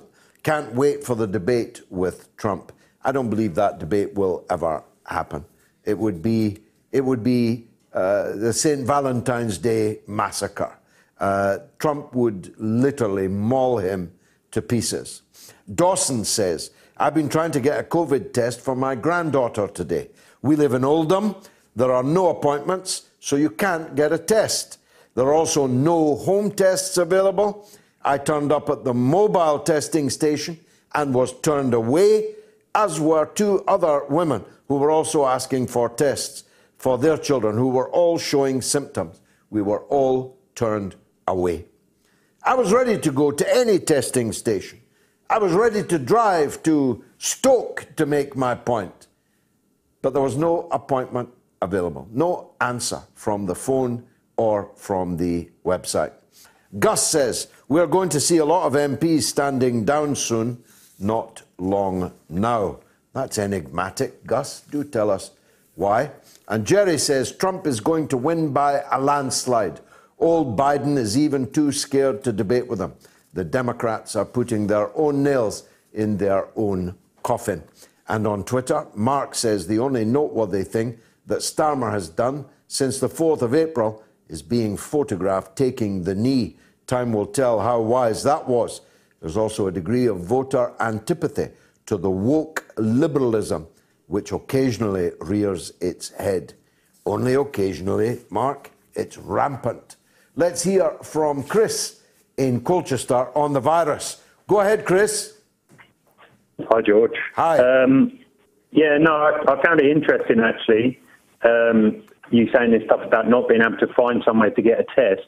But if we look at Leicester, where there was an alleged outbreak, in the weeks running up to the lockdown, they'd opened a whole bunch of testing centres and were literally banging on people's doors, getting them to try and take a test. And then there was an alleged outbreak. And only alleged. Were they faking it, Chris? There was plenty of testing, but tests don't mean symptoms. And even the BBC... You're calling it an alleged outbreak. I'm asking you if the patients were faking it. No, I'm saying the tests are not reliable, and cases don't mean symptoms. They don't mean hospitalisations or deaths. There's plenty of... What about the fact that there's now a big increase in hospitalisations? Is that fake? Where are they? Where are the hospitalisations? The numbers are steadily going up. If you listen in the third hour to Dr. Ranjit, we'll get the numbers. But the number of cases is doubling every week now. Yeah, the cases are going up. Yeah. The cases are going up. But we've seen, even with the BBC, is reporting that dead viruses are being picked up on tests, even 4 months. It's for 4 months ago. Well, that's interesting. So you do accept that there is such a thing as the virus, or there couldn't be a dead one? I'm not... Why are you making that accusation that I'm making out the virus is fake? I've never said that. I've been on your show for months. Obviously, the virus is real. It's just exaggerated to an insane degree. You know that a virus is neither alive nor dead. There's no such thing as a dead virus. Okay, so top epidemiologists at Oxford are wrong, and you're right. There is no such thing as a dead virus. A virus only comes alive when it is in your system. If you spoke to Professor Carl Hennigan, you can get someone on your show that has a different point of view. Someone I've got you on my show for months. No, but you won't have a guest on, apart from the same doctor. You won't have a professional epidemiologist, Sunetra Gupta from Oxford University, saying she cannot get her work printed in mainstream journals, and no one will have her on. So, and you're even worse than the BBC and Sky News. Are the doctors conspiring against this woman? Why? Why would they do that? Well, why don't you get her on and ask her? No. I didn't say doctors was conspiring. I didn't make that claim that they were conspiring. You said she can't get published in the medical journals. I said mainstream. She can't get published in the mainstream media. She can't get published. My apologies. I thought you said the mainstream media, the medical journals. Let me, as you've been on for months, and as you do not deny the existence of the virus, and you ask why I'm cross with you, it's because I have seen people suffering, and a friend of mine almost died, was 76 days. In a coma, 76 days in a coma, one of the finest, greatest men in the land. And I get barroom boors like you on the phone or on the comment sections after these shows with all your Facebook and internet intellect and research who imply somehow that this is not a deadly threat to people. That's why I get angry, Chris. Well, hang on, George, and I told you this months ago, my dad died in June through lockdown. It wasn't through the virus, it was lockdown. He had a kidney, he had one kidney, and he died of renal failure because he could not get to hospital. I think that's shocking, and my sympathies are with you. And I can well understand now why you're bitter about that. I would be just as bitter as you. But the failings of the NHS in being able to cope with two things at the same time does not mean that the first thing isn't real and deadly. I didn't say that. I didn't say it was deadly. But you imply it with every nuance of your voice, you imply it. You called the outbreak in Leicester an alleged outbreak. Because the virus is weakened. Even Carl Hennigan said that. It's become a case-demic. It's not what it was in March. That's clear now.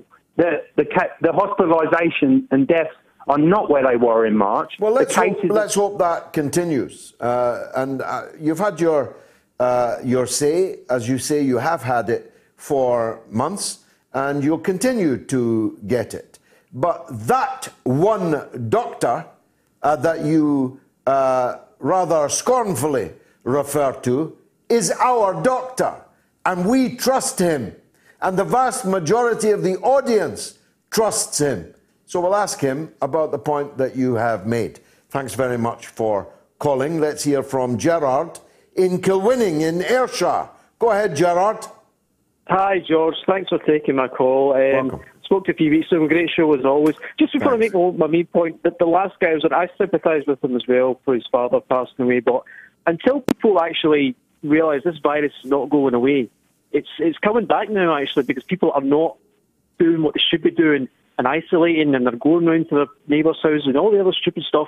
The virus is going to come back and it's going to kill a lot more people than it already has done. So I just wish people would take it seriously. Yeah, me too. It gets me angrier and angrier every time it comes up. Me too, George. And just my main point really is about, obviously the American election is coming up in a couple of months' time, and I'm no fan of Biden, but I do think we kind of need a grit of teeth and hope that he wins, because I'm not worried about Trump. I'm more worried about the guys around him, your Pompeos, your Pences. We all know Trump is the idiot king. But these other guys, they are from the Dick Cheney old school of American exceptionalism and neoconservatism. And I worry, actually, George, in the way up to the election, you look what happened in January with the murder, the assassination of General Soleimani in Iran. I worry that if these guys around Trump are going to try and push him into doing something similar to make him seem presidential in the run-up to the election, because it is neck and neck, I think, and it could go either way. But I think they're going to look at it, try and make him seem presidential by doing something like that, and unfortunately it could be bad for all of us. I just wonder what you think. Well, it's a great call, best call of the night. Gerard, there's a clear and present danger of that, and probably against China. Maybe on the Indian frontier, maybe in the South China Sea. The danger of an outbreak of hostilities with China is a clear and present danger in the run-up to the election. And I am myself, like you, extremely worried about that. Thanks for that excellent call. Let's hear from Riz in Manchester. Go ahead, Riz.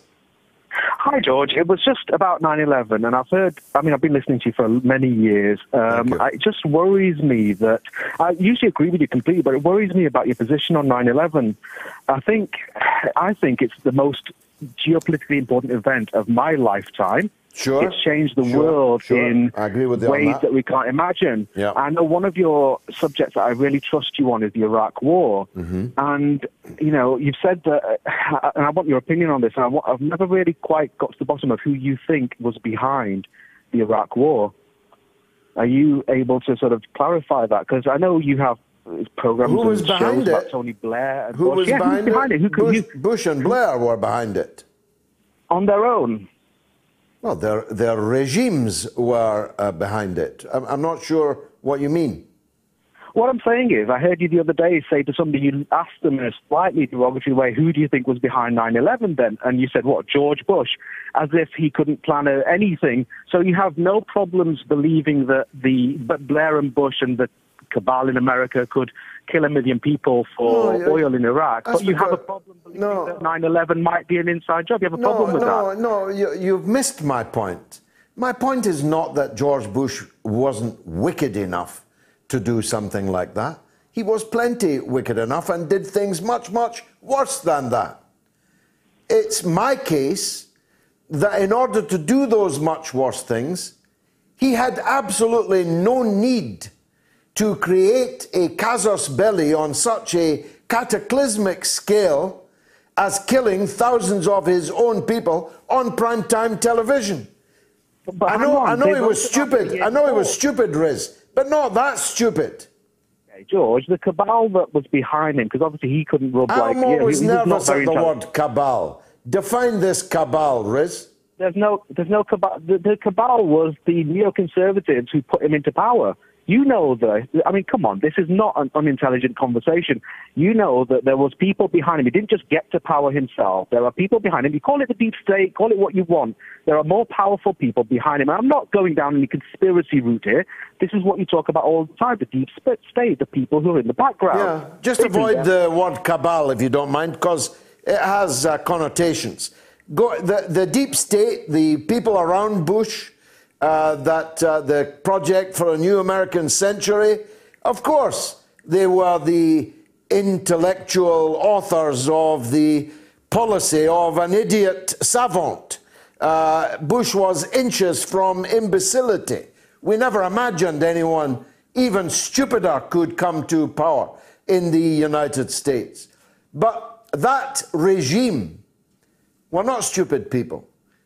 And if you're saying to me that they sat down and decided to seed the Twin Towers with explosives, then organize the hijack of these aeroplanes and use both of them, belt and braces, to commit this crime, I'm entitled to ask you, why would they need to do that? Why? They wrote it a year before. They need it in the PNAC document, that was called Project for a New American Century's document, about they needed this. General Wesley Clark came out of the Pentagon and said, we've got a plan because of 9/11 to attack 7 countries. And you know what? That was Iraq, it was Libya, it was Syria, it ends with Iran, that list. And we've gone through the list history has been proven. We know the plan to invade Afghanistan was on George Bush's desk the night before 9/11. Okay, they've been planning it for a while, but what a coincidence. There's so many questions to be asked. I can't believe you would actually I do ask them, and you're asking them no. The reality is that the United States had no need whatsoever of any pretext to attack Afghanistan. Absolutely none. They could have announced at midnight that because the state of Afghanistan was harboring bin Laden, who had attacked American embassies, who had attacked the SS Cole, we're going to invade Afghanistan. He had no need of an additional pretext to do that.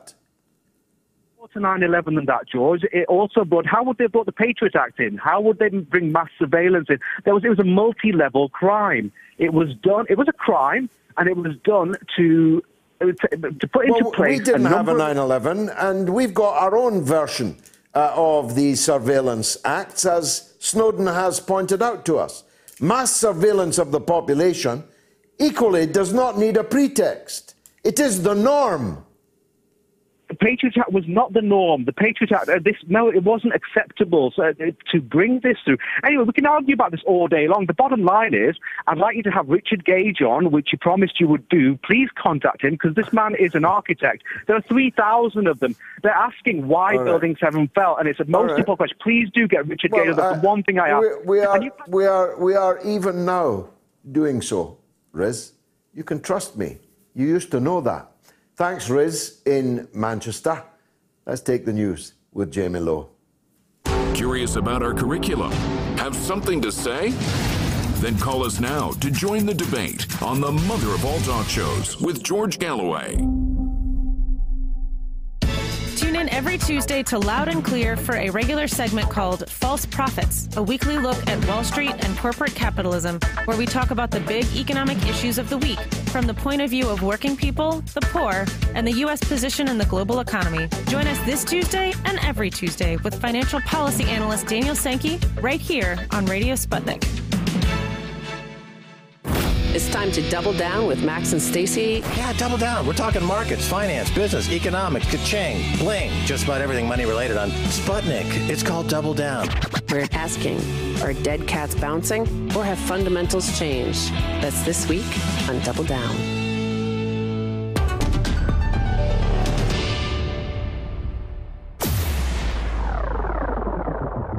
Radio Sputnik. We speak your language. Find us at SputnikNews.com.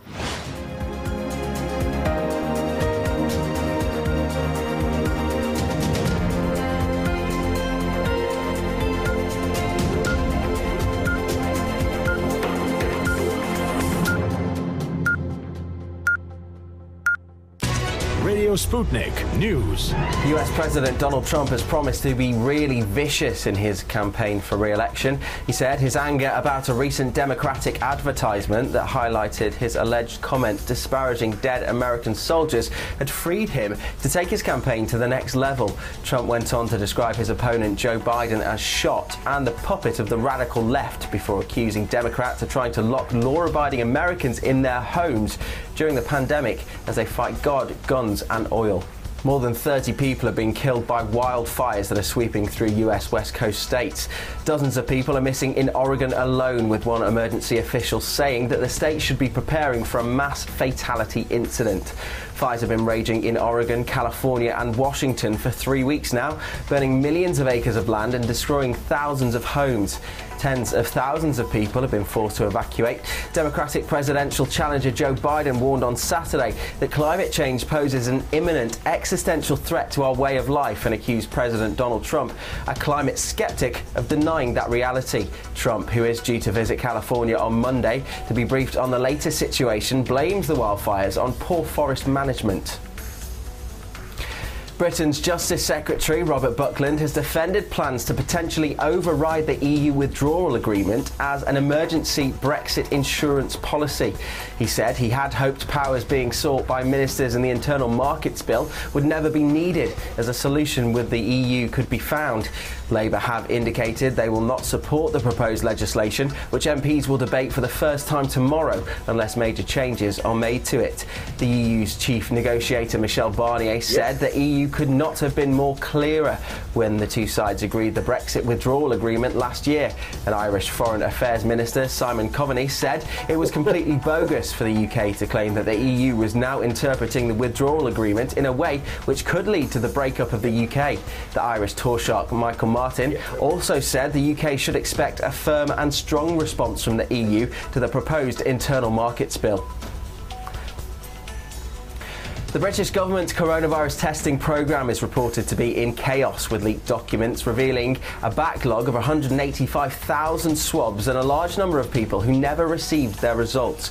Officials apologised last week over growing problems with the test and trace process. Despite Boris Johnson promising a world-beating operation would be in place by June, many suspected COVID-19 patients are being told there are no test sites available to them, and with infections soaring across the UK, the leaked document show the system is currently so stressed that it's sending samples to laboratories in Italy and Germany. France has reported a record daily increase in coronavirus cases as the country struggles to contain a fresh surge in infections. On Saturday, health officials said there are more than 10,561 new cases, rising by more than 1,000 from Friday's figures. The numbers of people admitted to hospital and intensive care are also increasing. Infection rates have risen for all age groups since June, but officials say the increase is particularly significant among young adults. France is one of several European countries to see a surge in new COVID-19 cases. The daily count of people testing positive for coronavirus in Scotland has risen for the fourth day in a row. A total of 244 tested positive for COVID-19 in the last 24 hours, according to the Scottish Government. It's the second day in a row that the figure has exceeded 200 and the highest number of confirmed cases since May the 6th. Nazanin Zaghari Ratcliffe, the British-Iranian woman jailed in Iran, has not been taken to court to face new charges as expected, her husband has said. Iranian state media had said she would be required to face fresh charges 4 years after her initial conviction. The Foreign Office welcomed the news and called on Iran to permanently release her. Two Los Angeles police officers are in critical condition after being shot in what police are calling an ambush. Video of the incident shows a figure approaching the officer's vehicle before opening fire and running away. Los Angeles Sheriff Alex Villanueva called the act cowardly. The suspect remains at large. And finally, with no end in sight to the coronavirus pandemic, it looks like protective face wear is here to stay. While environmentalists are warning about the damage discarded face masks can do to the environment, the very rich are collecting their own extremely expensive mask wear. Throughout the pandemic, designers have been releasing their take on face masks. Luxury versions include Off-White's popular Arrow logo face mask and Burberry's vintage check cotton design, retailing for £90. And now Louis Vuitton is taking it a step further, releasing a luxury face shield that's designed to be both stylish and protective. The LV shield transitions from clear to dark in sunlight, protecting wearers from the sun. It also features golden studs engraved with Louis Vuitton's brand name and an elastic monogrammed headband. The visor can also be worn upwards as a classic peaked cap, according to the label. Pricing has not yet been announced, but as a high-end fashion brand, it's not likely to be cheap. Other Louis Vuitton headwear, including hats, sunglasses and other garments, sell for hundreds of dollars each. The face shield will be sold online and at select Louis Vuitton stores starting on October the 30th. Well, I don't know about you, but I think I probably will be giving that one a miss. But that's the latest here on Sputnik. I'm Jamie Lowe.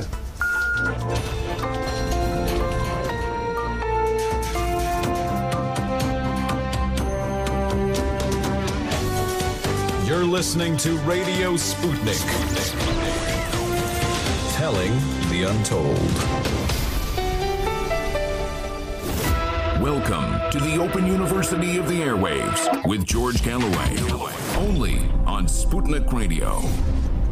Well, I didn't know those things that were just in the news about the state of Britain's response to the coronavirus, but they absolutely buttress what I was saying earlier in the show.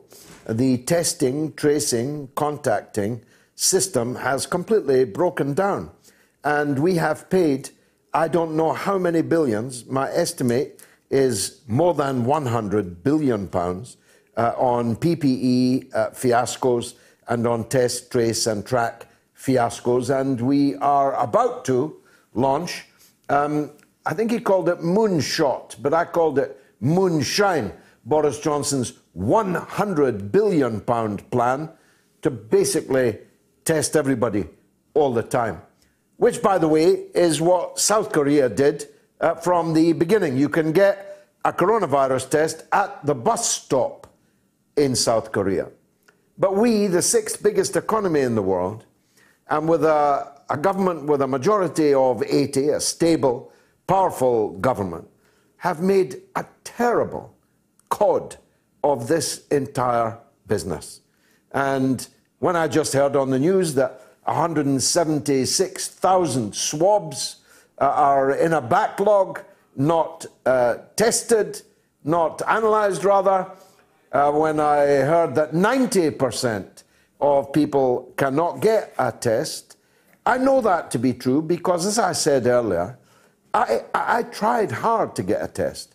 And someone who should know, I can't divulge their identity, it would be dishonourable to do so, but who is in a position to know, told me that 80%, it's now 90, 80% of people looking for a test cannot get one. This when Hancock is telling us daily how much he's ramped everything up. I've lost count of the number of ramping ups there have been.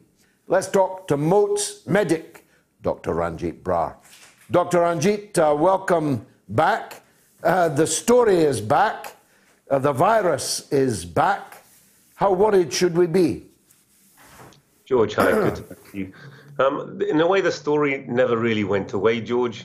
You've been talking about the inadequacies of testing, tracking, isolation. We said from the very beginning, all the way back in March when we first spoke on the show, George, that the way that the countries had successfully dealt with coronavirus was to have very accurate sight of where the virus was, i.e. by rapidly developing large-scale testing.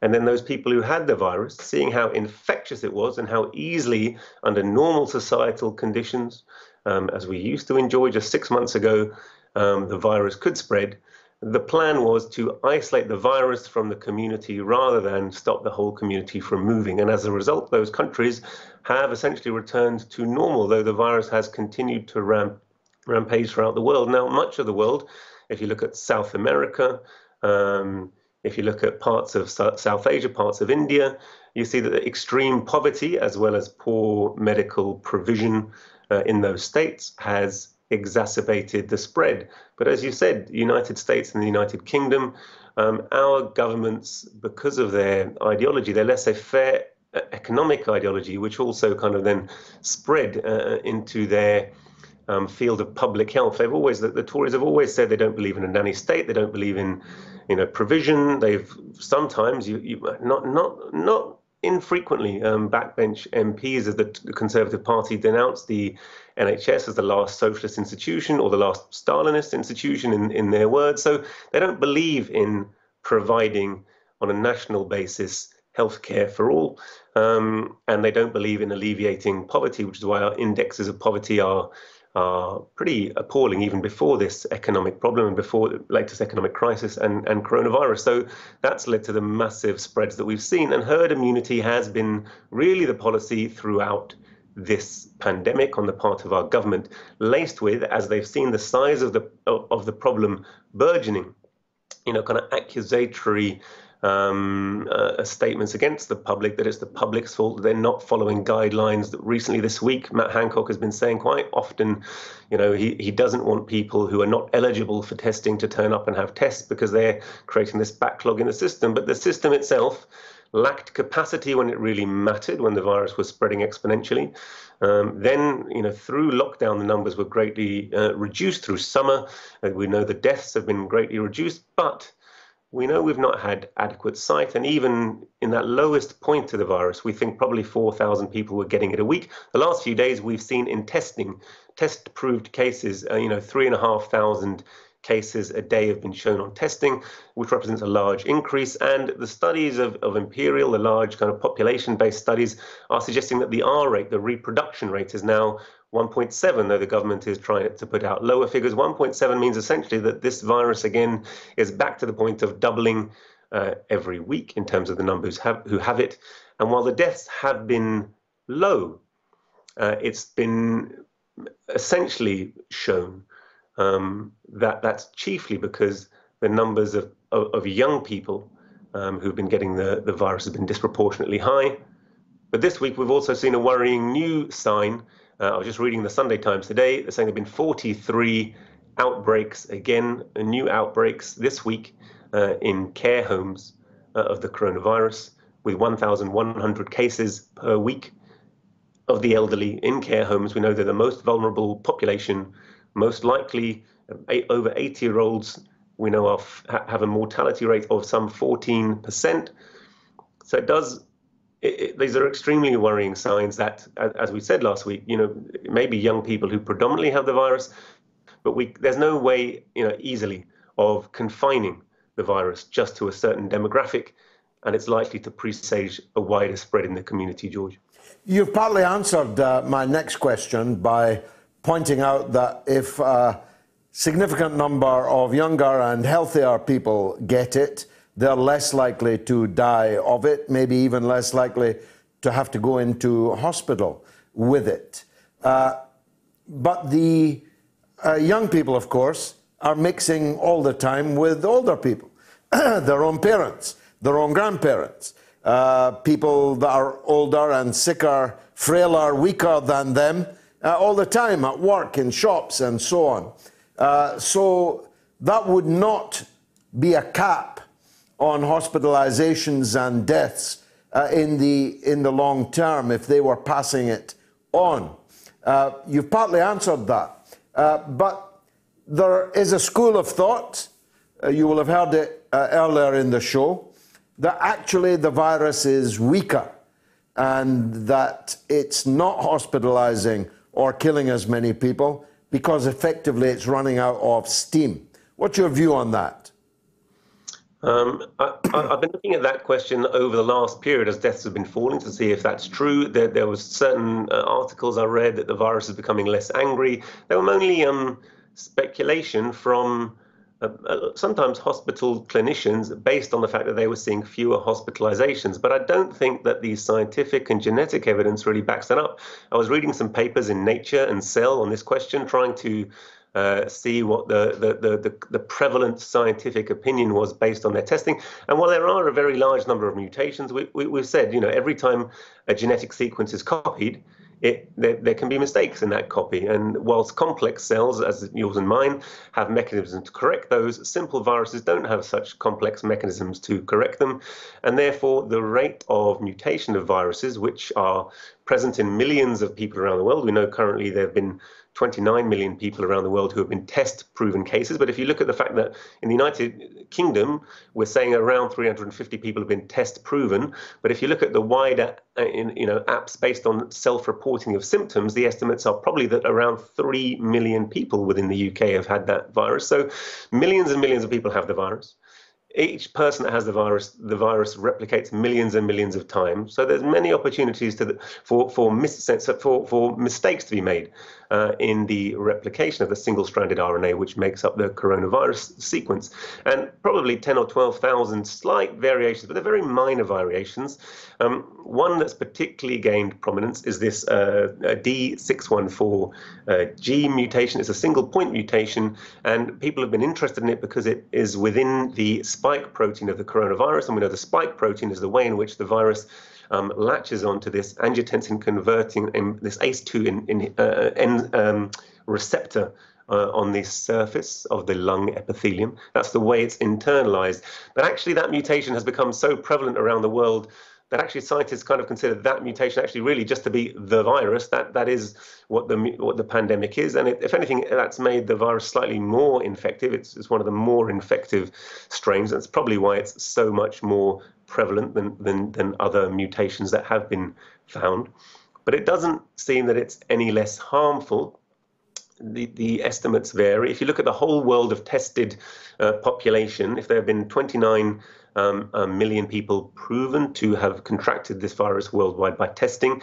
Of those, 930,000 have died, and that accounts for a 4% very crude estimate of death rate. Now, of course, we know many more people have the virus than are tested, but equally, we do also know that the deaths are far higher than we have proven, because those deaths are only people who have test positive and have been reported as having coronavirus deaths. And we know that, you know, even in the UK care home, during the weeks of the pandemic, there were probably 60,000 deaths in care home, which was well in excess of normal. We know that actually there were 80,000 excess deaths within that short period of time. So we know deaths are far higher than estimated, even in the UK where records are good, let alone the rest of the world. So, you know, probably the rate of mortality remains between 1 and 2%, maybe as high as 2%, and maybe slightly higher in countries where there's an older population, a sicker population, and where healthcare facilities are poor, where the population may be immunosuppressed or malnourished. And that's why in the third world, we're not absolutely sure. Figures are bad. We don't know whether the relatively young population will protect those in the most exploited sections of the population worldwide, or whether the fact that actually they're relatively malnourished and have very poor health facilities and cannot avoid the virus. I mean, Pakistan has relatively low rates. They've put in place a very good system of remuneration for workers who've been laid off. India have very poor rates for the most part. They did the reverse. They forced people from highly infected areas who were workers, who couldn't get work, to return to their villages, thus spreading it throughout the country. So, you know, I don't think there's clear evidence that the virus is getting less dangerous. There's a speculation in terms of genetic theory that, look, the viruses that are most successful are those which don't kill their host, because if you kill the host, you can't reproduce and spread. But we already know, actually, the mortality rate is quite low from coronavirus. So even if it has a high mortality in the elderly, it's able to spread quite freely throughout the population. And equally, the selection pressure for this new virus is low, because essentially, at the beginning of this pandemic, so back in January, there was almost zero immunity in the world population to the virus. So there's not a great selection pressure for the virus to mutate in that sense. So I think that my overall summary of the evidence, as I can see it, read it, interpret it, and from my clinical practice, is that the virus hasn't changed significantly in its mortality. Currently, the death rates are low because it's the younger section of the population who are getting the virus, but that is already beginning to change, and we're seeing it spread to the more vulnerable sections of the population, George. Finally, and I'm grateful for your time as always, someone, Alice, has asked me to ask you if you believe that Sweden have managed this virus better than the UK. There are a lot of people on the libertarian side of politics, for example, who began by praising Sweden's line on this, and then were silent for a time when Sweden then had a far higher death toll than its neighbouring countries, Norway and Denmark, but now are animated again in support of the Swedish line, because Sweden's numbers are not now as bad as the likes of ours are, and by doing what they did not devastate their economy at the same time in the way that we have.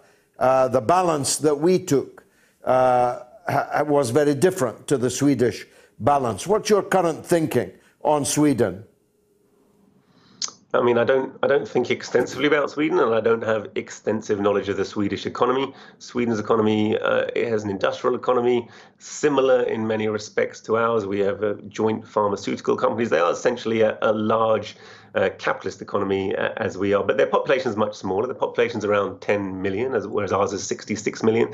So the absolute numbers in Sweden have been relatively low. I think they've only recorded 6,000 or 7,000 deaths. But if you multiply that by 6, it straight away comes up actually to our official tally. So that there's not a great deal of difference. Now, Sweden essentially thought that it was so infectious, the agent, that they wouldn't be able to limit its spread without very severe population measures.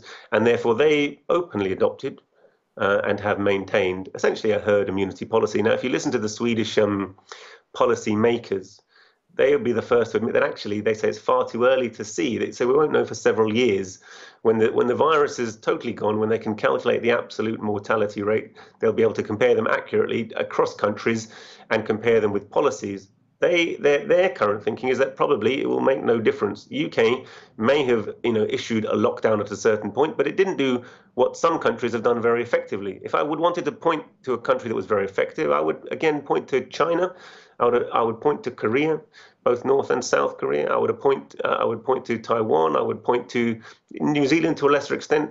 Those countries early on took aggressive health measures to protect the population. And in protecting the population, they essentially eradicated the virus. And in eradicating the virus, they protected the health of their people who returned to normal. And that was the best way of protecting the economy. Those countries like Britain who thought that they would be able to let it rampage through the population, that it would be the relatively old who were cold is a strong word, but who were sacrificed, who would bear the brunt of the infection, suddenly woke up one morning when they were seeing the drastic effects in Italy and realized that 500,000 deaths, 600,000 deaths would be too politically toxic for them to manage and change their policy.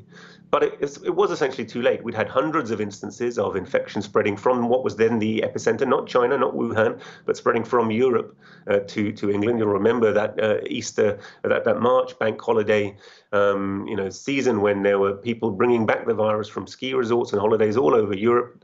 The most wealthy, because as we know, the most wealthy 10% of the population are those who overwhelmingly fly and have those kind of holidays, bringing the virus back and spreading it. And our government did very little initially to stop its spread. You've talked a lot about the test and trace, and perhaps you've explored that enough. But essentially, if there are 200,000 people who are not getting tested now, if, as you say, quite rightly say, tens and hundreds of millions are being funneled away from the NHS into the private sector, the NHS's ability to deal with this pandemic is not being increased. Rather, the NHS is being systematically starved of resources during this crucial time of pandemic. Its own mechanisms of dealing with public health inequality are being whittled away. And that was actually the motivation behind the final closure of Public Health England, which itself was a body which had arisen as a result of previous attacks on the ability of the NHS to plan long term for the health needs of our population. So our government, far from protecting the NHS to save lives, is neither protecting lives nor protecting the NHS, but rather it's wielding a hatchet on the NHS, which is having a devastating effect on health equality and health outcomes for the long term, for the working class of this country, George. Thank you very much again, Dr. Ranjit Brar, for joining us on the mother of all talk shows. Alas, we're going to be talking about this for a very long time. Let's take calls now for the rest of the show, shall we? Sean in Lanarkshire on this subject. Sean, welcome. Hi there, George. How are you doing? Good. Thanks for getting me on again. Nice to hear from you. Not at all. George, I was incensed this week to hear Matt Hancock apportion any blame for anything to do with COVID before he's been on his hands and knees begging the nation forgiveness for his part in tens of thousands of people's deaths. The strategy that the government adopted from the get-go was wrong. They didn't provide the people in the health service with effective PPE, the ineffective deployment of funds. Ranjit's just spoke about it. Lies over testing, not closing the borders early, not lockdown earlier. And then he's abolishing public health organisations in the middle of a pandemic. Who did he think he is? It is interesting, and the indictment you table is a powerful one indeed. Hancock does appear to be driving the government's policy if the leaks from inside the cabinet are to be believed. I first met Hancock on Question Time from Gillingham, and if you told me then that this insubstantial figure would, in just a few years later, have the nation's health in his hands, I would not have believed you, even if I hadn't known the scale of the pandemic that there would be. Sean, what do you think of his overall performance? I think it's an absolute shambles, George. The man should have the decency to resign and let somebody that's effective in the position take over. He's a proven liar. And the fact that he's blaming the youth, these are people who have went out and supported their grandparents through all of this, showed them how to use Zoom and online, went their messages. He's criticising people who's just slapped, the government's just slapped in the face over the fiasco with the exams as well. Who do they think they are? Well, let me ask you finally, the situation in Scotland is no better, despite the SNP's attempts to claim that it was 5 times better. It turns out that Scotland is the 3rd worst country in the world for coronavirus deaths. And there are thousands of old people who were sent willingly, willfully, by the Scottish government into care homes where there was no defence against the coronavirus. What do you think of the performance of the Scottish health minister? Let me say this, George, it's a national scandal, and we talk about algorithms. I want an algorithm made. The algorithm that I want made is how much time have they wasted politically going for this independence that doesn't make economic sense, when they should have been providing public health services, education services, and supporting the economic fabric of this country. That's what I want an algorithm made for, George. Get one of them if you can for me, please, brother. Great call. Thanks for that, Sean in Lanarkshire. Now a 60-second break, then calls all the way through. I'm opening the asylum. If you want to take, we want to make calls on 9/11, let rip.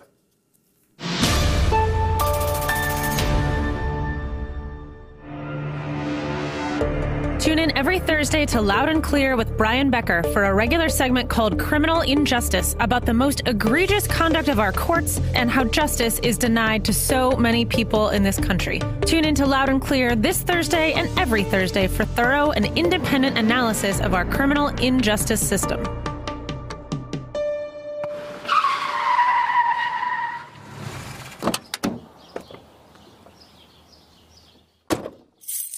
Well, how did I do? I'm sorry, Prime Minister. At no point did you drive on the left-hand side of the road, and instead of driving us forward, you made several U-turns. We haven't gone anywhere. Well, I think you'll find if you turn backwards enough times, eventually you'll go forward.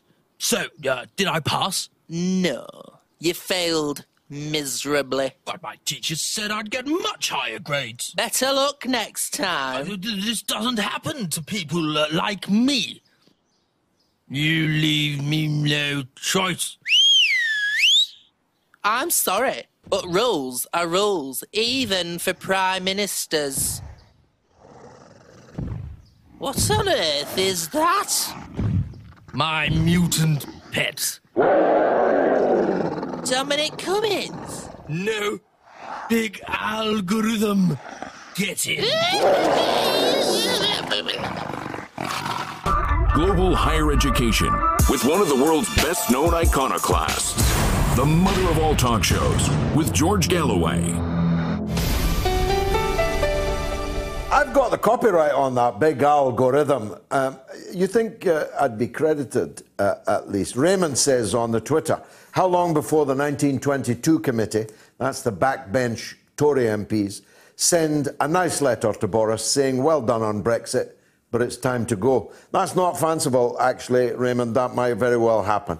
And on Facebook, Lucchesi says the general trend of this virus is that the death rate still remains around 2%. However, the general consensus on the topic of the pandemic fluctuates a lot amongst the members of the general population. Often the virus has been used as a means of addressing other, more socio-political subjects in the political discourse. There are also those who see the pandemic as a hoax, which is a take we can discuss at length. Oh, couldn't we? And Jerry says Trump is going to win by a landslide. Old Biden is even too scared of debating him. I think I've read that one before. Let's take some 9/11 calls. Let's hope I don't regret this. It's Liam in Belfast. Go ahead, Liam. Hi, George. I'm sure you won't regret my call. I'm very sensible in how I talk about this. Thank you. Your man Riz, who was in earlier on, I didn't hear his whole thing, but I think basically he's a bit of a conspiracy nut. The real conspiracy for me is the fact that for the past 20 years, we have given billions of dollars to an Islamic caliphate like Saudi Arabia. We've bombed and invaded somewhat secular nations like Iraq and Syria and Libya, where, you know, before we did that, if you were a Christian in those countries, you had a reasonable life. You were living. That was the best place to be a Christian was Iraq. And now it's basically a genocide in Christianity, you know. So everything we have done since 9/11, this is the real conspiracy. Instead of worrying about, you know, the steel in the Twin Towers shouldn't have fallen because it was built to withstand and all this nonsense about the bombs, the real conspiracy is everything that's happened since then. And everything we've done since 9/11, policy-wise, and I'm not telling you that you don't know, George, but everything we've done in the Middle East and dealing with the jihadist threats, we've increased it. You know, Trying to kill Assad, he's a secular leader. As much as he might do some evil things, he's a secular leader. And, you know, what do we want to do? Bring ISIS in there by killing him? It's just ridiculous. That's the real conspiracy people should be worried about, George. Brilliant. I don't regret that call at all. Let's see about the next one. John in Sweden. Go ahead, John. Hello, George. Nice to speak with you again. A Scotsman in Sweden. How wonderful. Yeah. As you'll know from our last conversation last year on this subject, we discussed a bit about Morton, Greenock Morton. Ah, yes, the Greenock Morton. Hal Stewart, Kai Johansson. And was it Cowan and Go? Cowan, yeah. Now you're talking, John. But I want to move on. What it was, I reviewed the some time ago, the last time I was on, I think it was episode 12. Of your fantastically popular show. Thank you. Congratulations for that.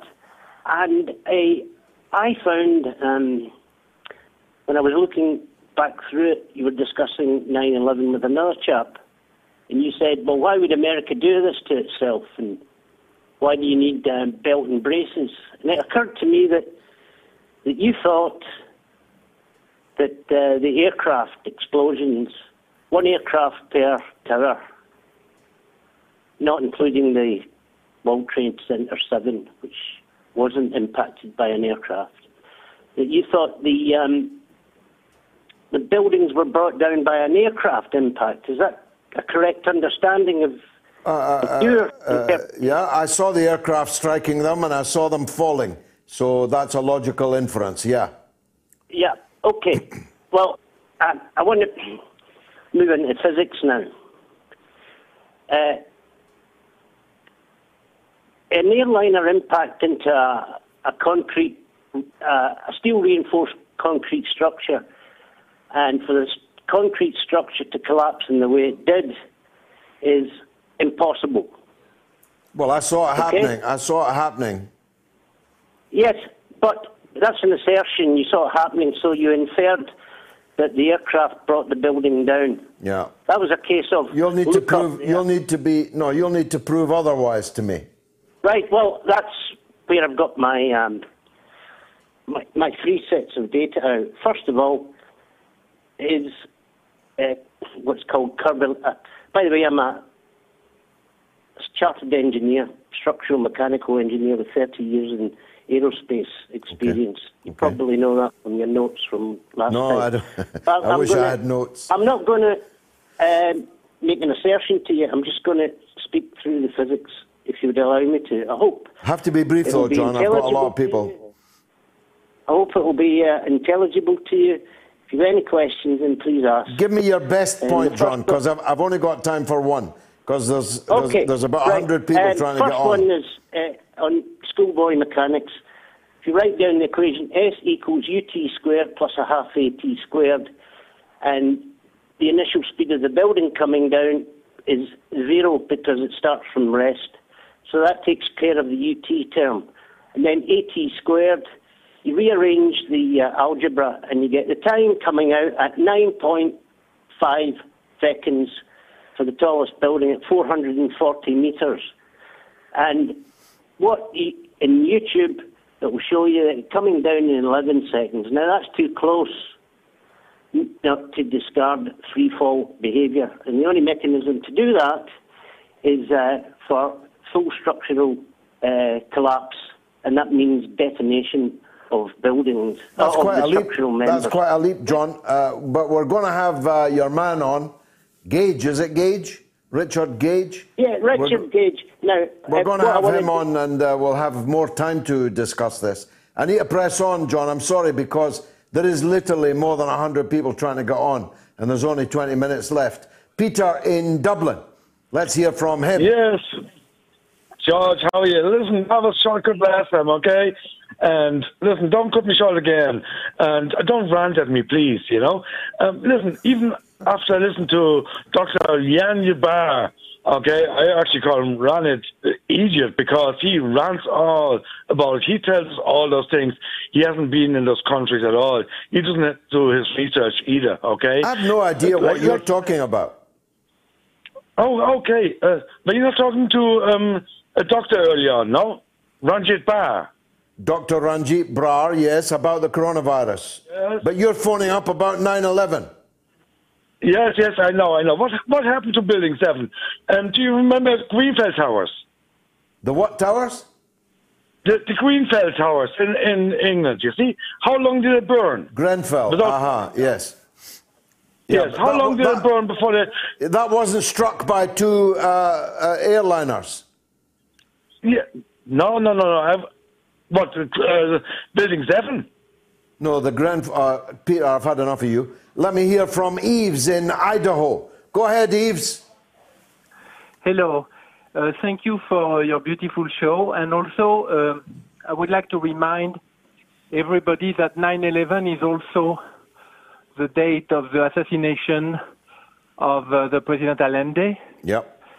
By the CIA, you know. And so the CIA apparently works at least one day a year. But what I wanted to tell you, I would like to take the point of Walter, for instance, last year. And there is something which is called the fallacy of the prosecutor. This is... I'm going to take the last discussion of last week, and I'm going to point to certain statements, but not in order. You come up, you see, with the idea that, after all, you know, why the United States would go to such a big fuss, you know, to do what they have done all the time, and they don't need to blow up tower and to do like that. And this is true. And, you know, you have this famous statistician in England, Thomas Bayes, you know, in the 18th century, who would say that your statement is what you would call a prior. That means that before anything happened, it's reasonable to think that you have a good life, you're a politician, you are not going to start blowing up a tower and do things like that. But after, you have the evidence. So I take your caller, Walter, from last week, and we are going to admit, you may not agree, but we are going to admit that we have the evidence that Building 7 was brought down, because nobody has ever seen a building falling without any aircraft hitting it, and it was burning on the other south side, and no other building was investigated. And so let's assume that we have a new evidence now that Building 7 was brought down. Yeah.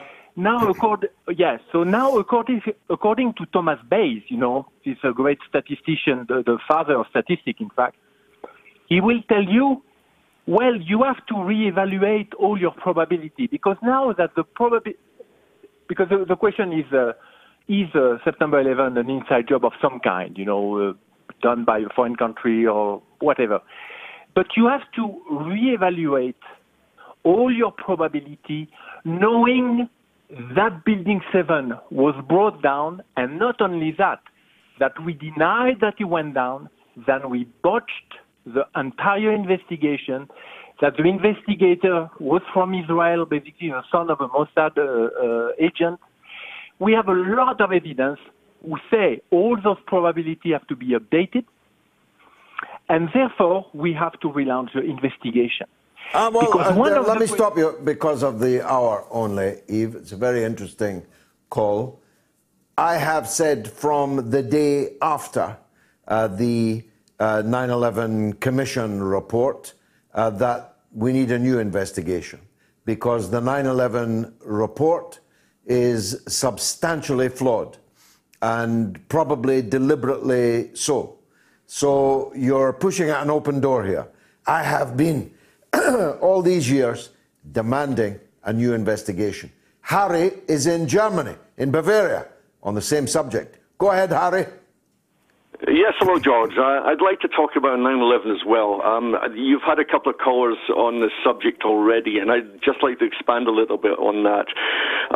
This organization, Architects and Engineers for 9/11 Truth, this isn't a bunch of quacks. I know you've you seem to be a bit dubious about this man, Richard Gage. No, I'm not.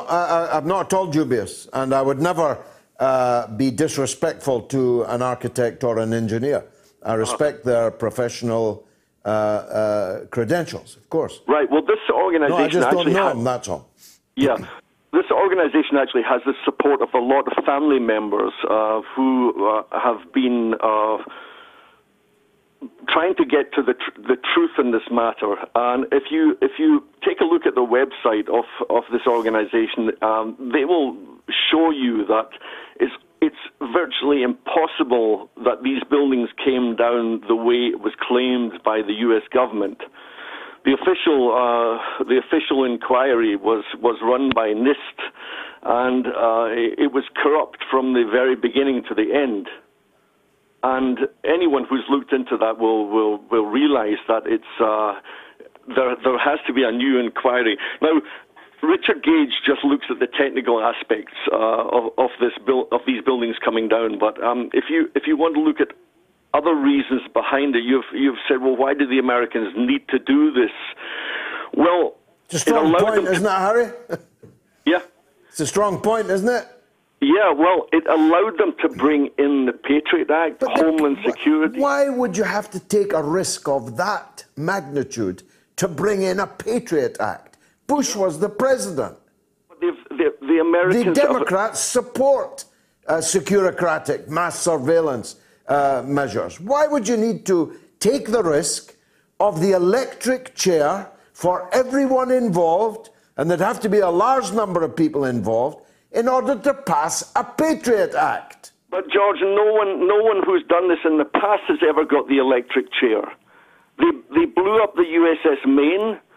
They staged the Gulf of Tonkin incident. Yes, but if any one of the people involved in lacing the Twin Towers with explosives to bring them down had blown the whistle, the entire administration would have gone to the electric chair. No, they wouldn't. No, they wouldn't. They have the means to put through a cover up there. This is not beyond. One person involved in this vast crime never been identified and never come forward to clear their conscience? Why? There have been people who have spoken out, and people have been silenced. All right, Harry, that's enough. 9/11, Ed, especially if we're going to get Mr. Gage on next week. Thanks for the call. Let's change the subject. Sean is in Stevenage. Go ahead, Sean. Hey, up, George. How you doing? Good. Good, good, good. The 9/11 stuff is all fascinating. Yes. But I'm not here to talk about that. Grimly fascinating. Well, yes, yes. And I got my own views, but I'm not going to add to your pain on that one. Please, please. I liked the interview with Bob Wiley earlier. Yeah, he's very good. Yeah, he's a great big man, yeah. Yeah, pick up on what he was saying and in a broader context about the British financial services industry and the state of capitalism in this country. Lest people forget, in 2008, we had the banking credit crunch, so-called. That cost this country £1.5 trillion. That figure was announced by David Cameron when he first took office. I think it's in Hansard somewhere, the Telegraph and The Guardian, various articles that put together the total cost to this country. It cost us, ostensibly, 10 years of austerity after that to pay for it. Yeah. Where you're looking with some folks, say, there's estimates and extrapolations that 130,000 people died because of that. It's cost us libraries, community centres, public services, council services, etc., etc. Fast forward to just nearly 10 years ago, and the Carillion collapse and InterServe nearly collapsing. We've learned nothing. Those four accountancy firms that were mentioned, they were the ones that signed off the books. Yeah, how do they get away with that, Sean? How do they get away with that? How do they get away with it? They get bigger and bigger and bigger. Yeah. Doesn't matter how many disasters occur under their watch. Indeed, and here they are again signing off Carillion with a massive black hole. The truth is they make way more money from mergers and acquisitions by approving firms to buy firms, saying they go in a good state of health to buy firms, and approving those firms to be bought. That's the way many of these large companies have kept on growing. They've had no organic growth. We have a zombie economy which is surviving on printed money and bond and gilt asset purchase facilities, which the Bank of England does. Fast forward to now, we've got this so-called COVID crisis. It's not because of COVID. The economy was collapsing before COVID hit. If you like, the engine was stuttering, the big ends were failing, we had an oil leak, and then the cooling system sprung a hose. That's the COVID piece coming in. It's just accelerated it and exacerbated it. When this COVID thing gets over and the furlough scheme ends, and we finally come out of some of this, there's going to be the mother of all depressions. I'm sure of it. Because many of these zombie firms have been bailed out, but they're still not going to be in a good state of health. Sunak announced 350 billion quid, 30 or 40 billion of that, to subsidise firms to pay people's wages. Where's the other 310 billion gone? If you go on the Bank of England website, you'll see they've spent, I looked about 4 or 6 weeks ago now, up to 600 billion already on asset purchase. This is gilts and bonds being issued to big firms to prop up their share price and to give them liquidity. So we're heading for another £1 trillion already before all the furlough scheme ends, all the small businesses collapse, people go back to jobs that already firms have got plans for, shifting stuff offshore again, which they always have. This will accelerate it. There's going to be mass job losses and layoffs, particularly because small businesses have received virtually no help. No, that's right. And on both sides of the border. Sean, that is one heck of a call. Thank you very much for making it. Sarkar is in Glasgow on a very interesting story that is developing in Scotland. Go ahead, Sarkar. George, fantastic show, and thanks so much for having me on the show. George, first of all, I don't know what to say. You know the hate crime bill, which has been proposed by Hamza Yousaf, the justice man in SNP. It has been opposed by his own parties, the police, the lawmakers, everyone. This man and SNP and Nicola Sturgeon, because they just don't seem to get. This is a recipe for disaster. I don't know what is going wrong with them and what is the problem when they know there's such a friction in this bill amongst all the communities. Why are they not, It's the most friendless bill in the whole history of the Scottish Parliament. Oh, honestly. It has no friends. The judges, the police, the journalists, the churches, everybody's against it, but they're pressing on regardless. Honestly, honestly, George, and you know something, as much as I'm, despise everything what the SNP does, because I remember once I spoke to you a few weeks ago, you called them Blairites with the kilt on. That was the perfect description, George. And George, one more thing I'd like to let you know, I'm happy seeing them getting a taste of their own medicine. They love separatism, don't they? Guess what? Shetlands now wants to be separate from Scotland. And Orkney. And Orkney. Thank you, George. There you go. So now Nicola Sturgeon will know how it feels to face her own music. Now there's no oil. It's Scotland's oil.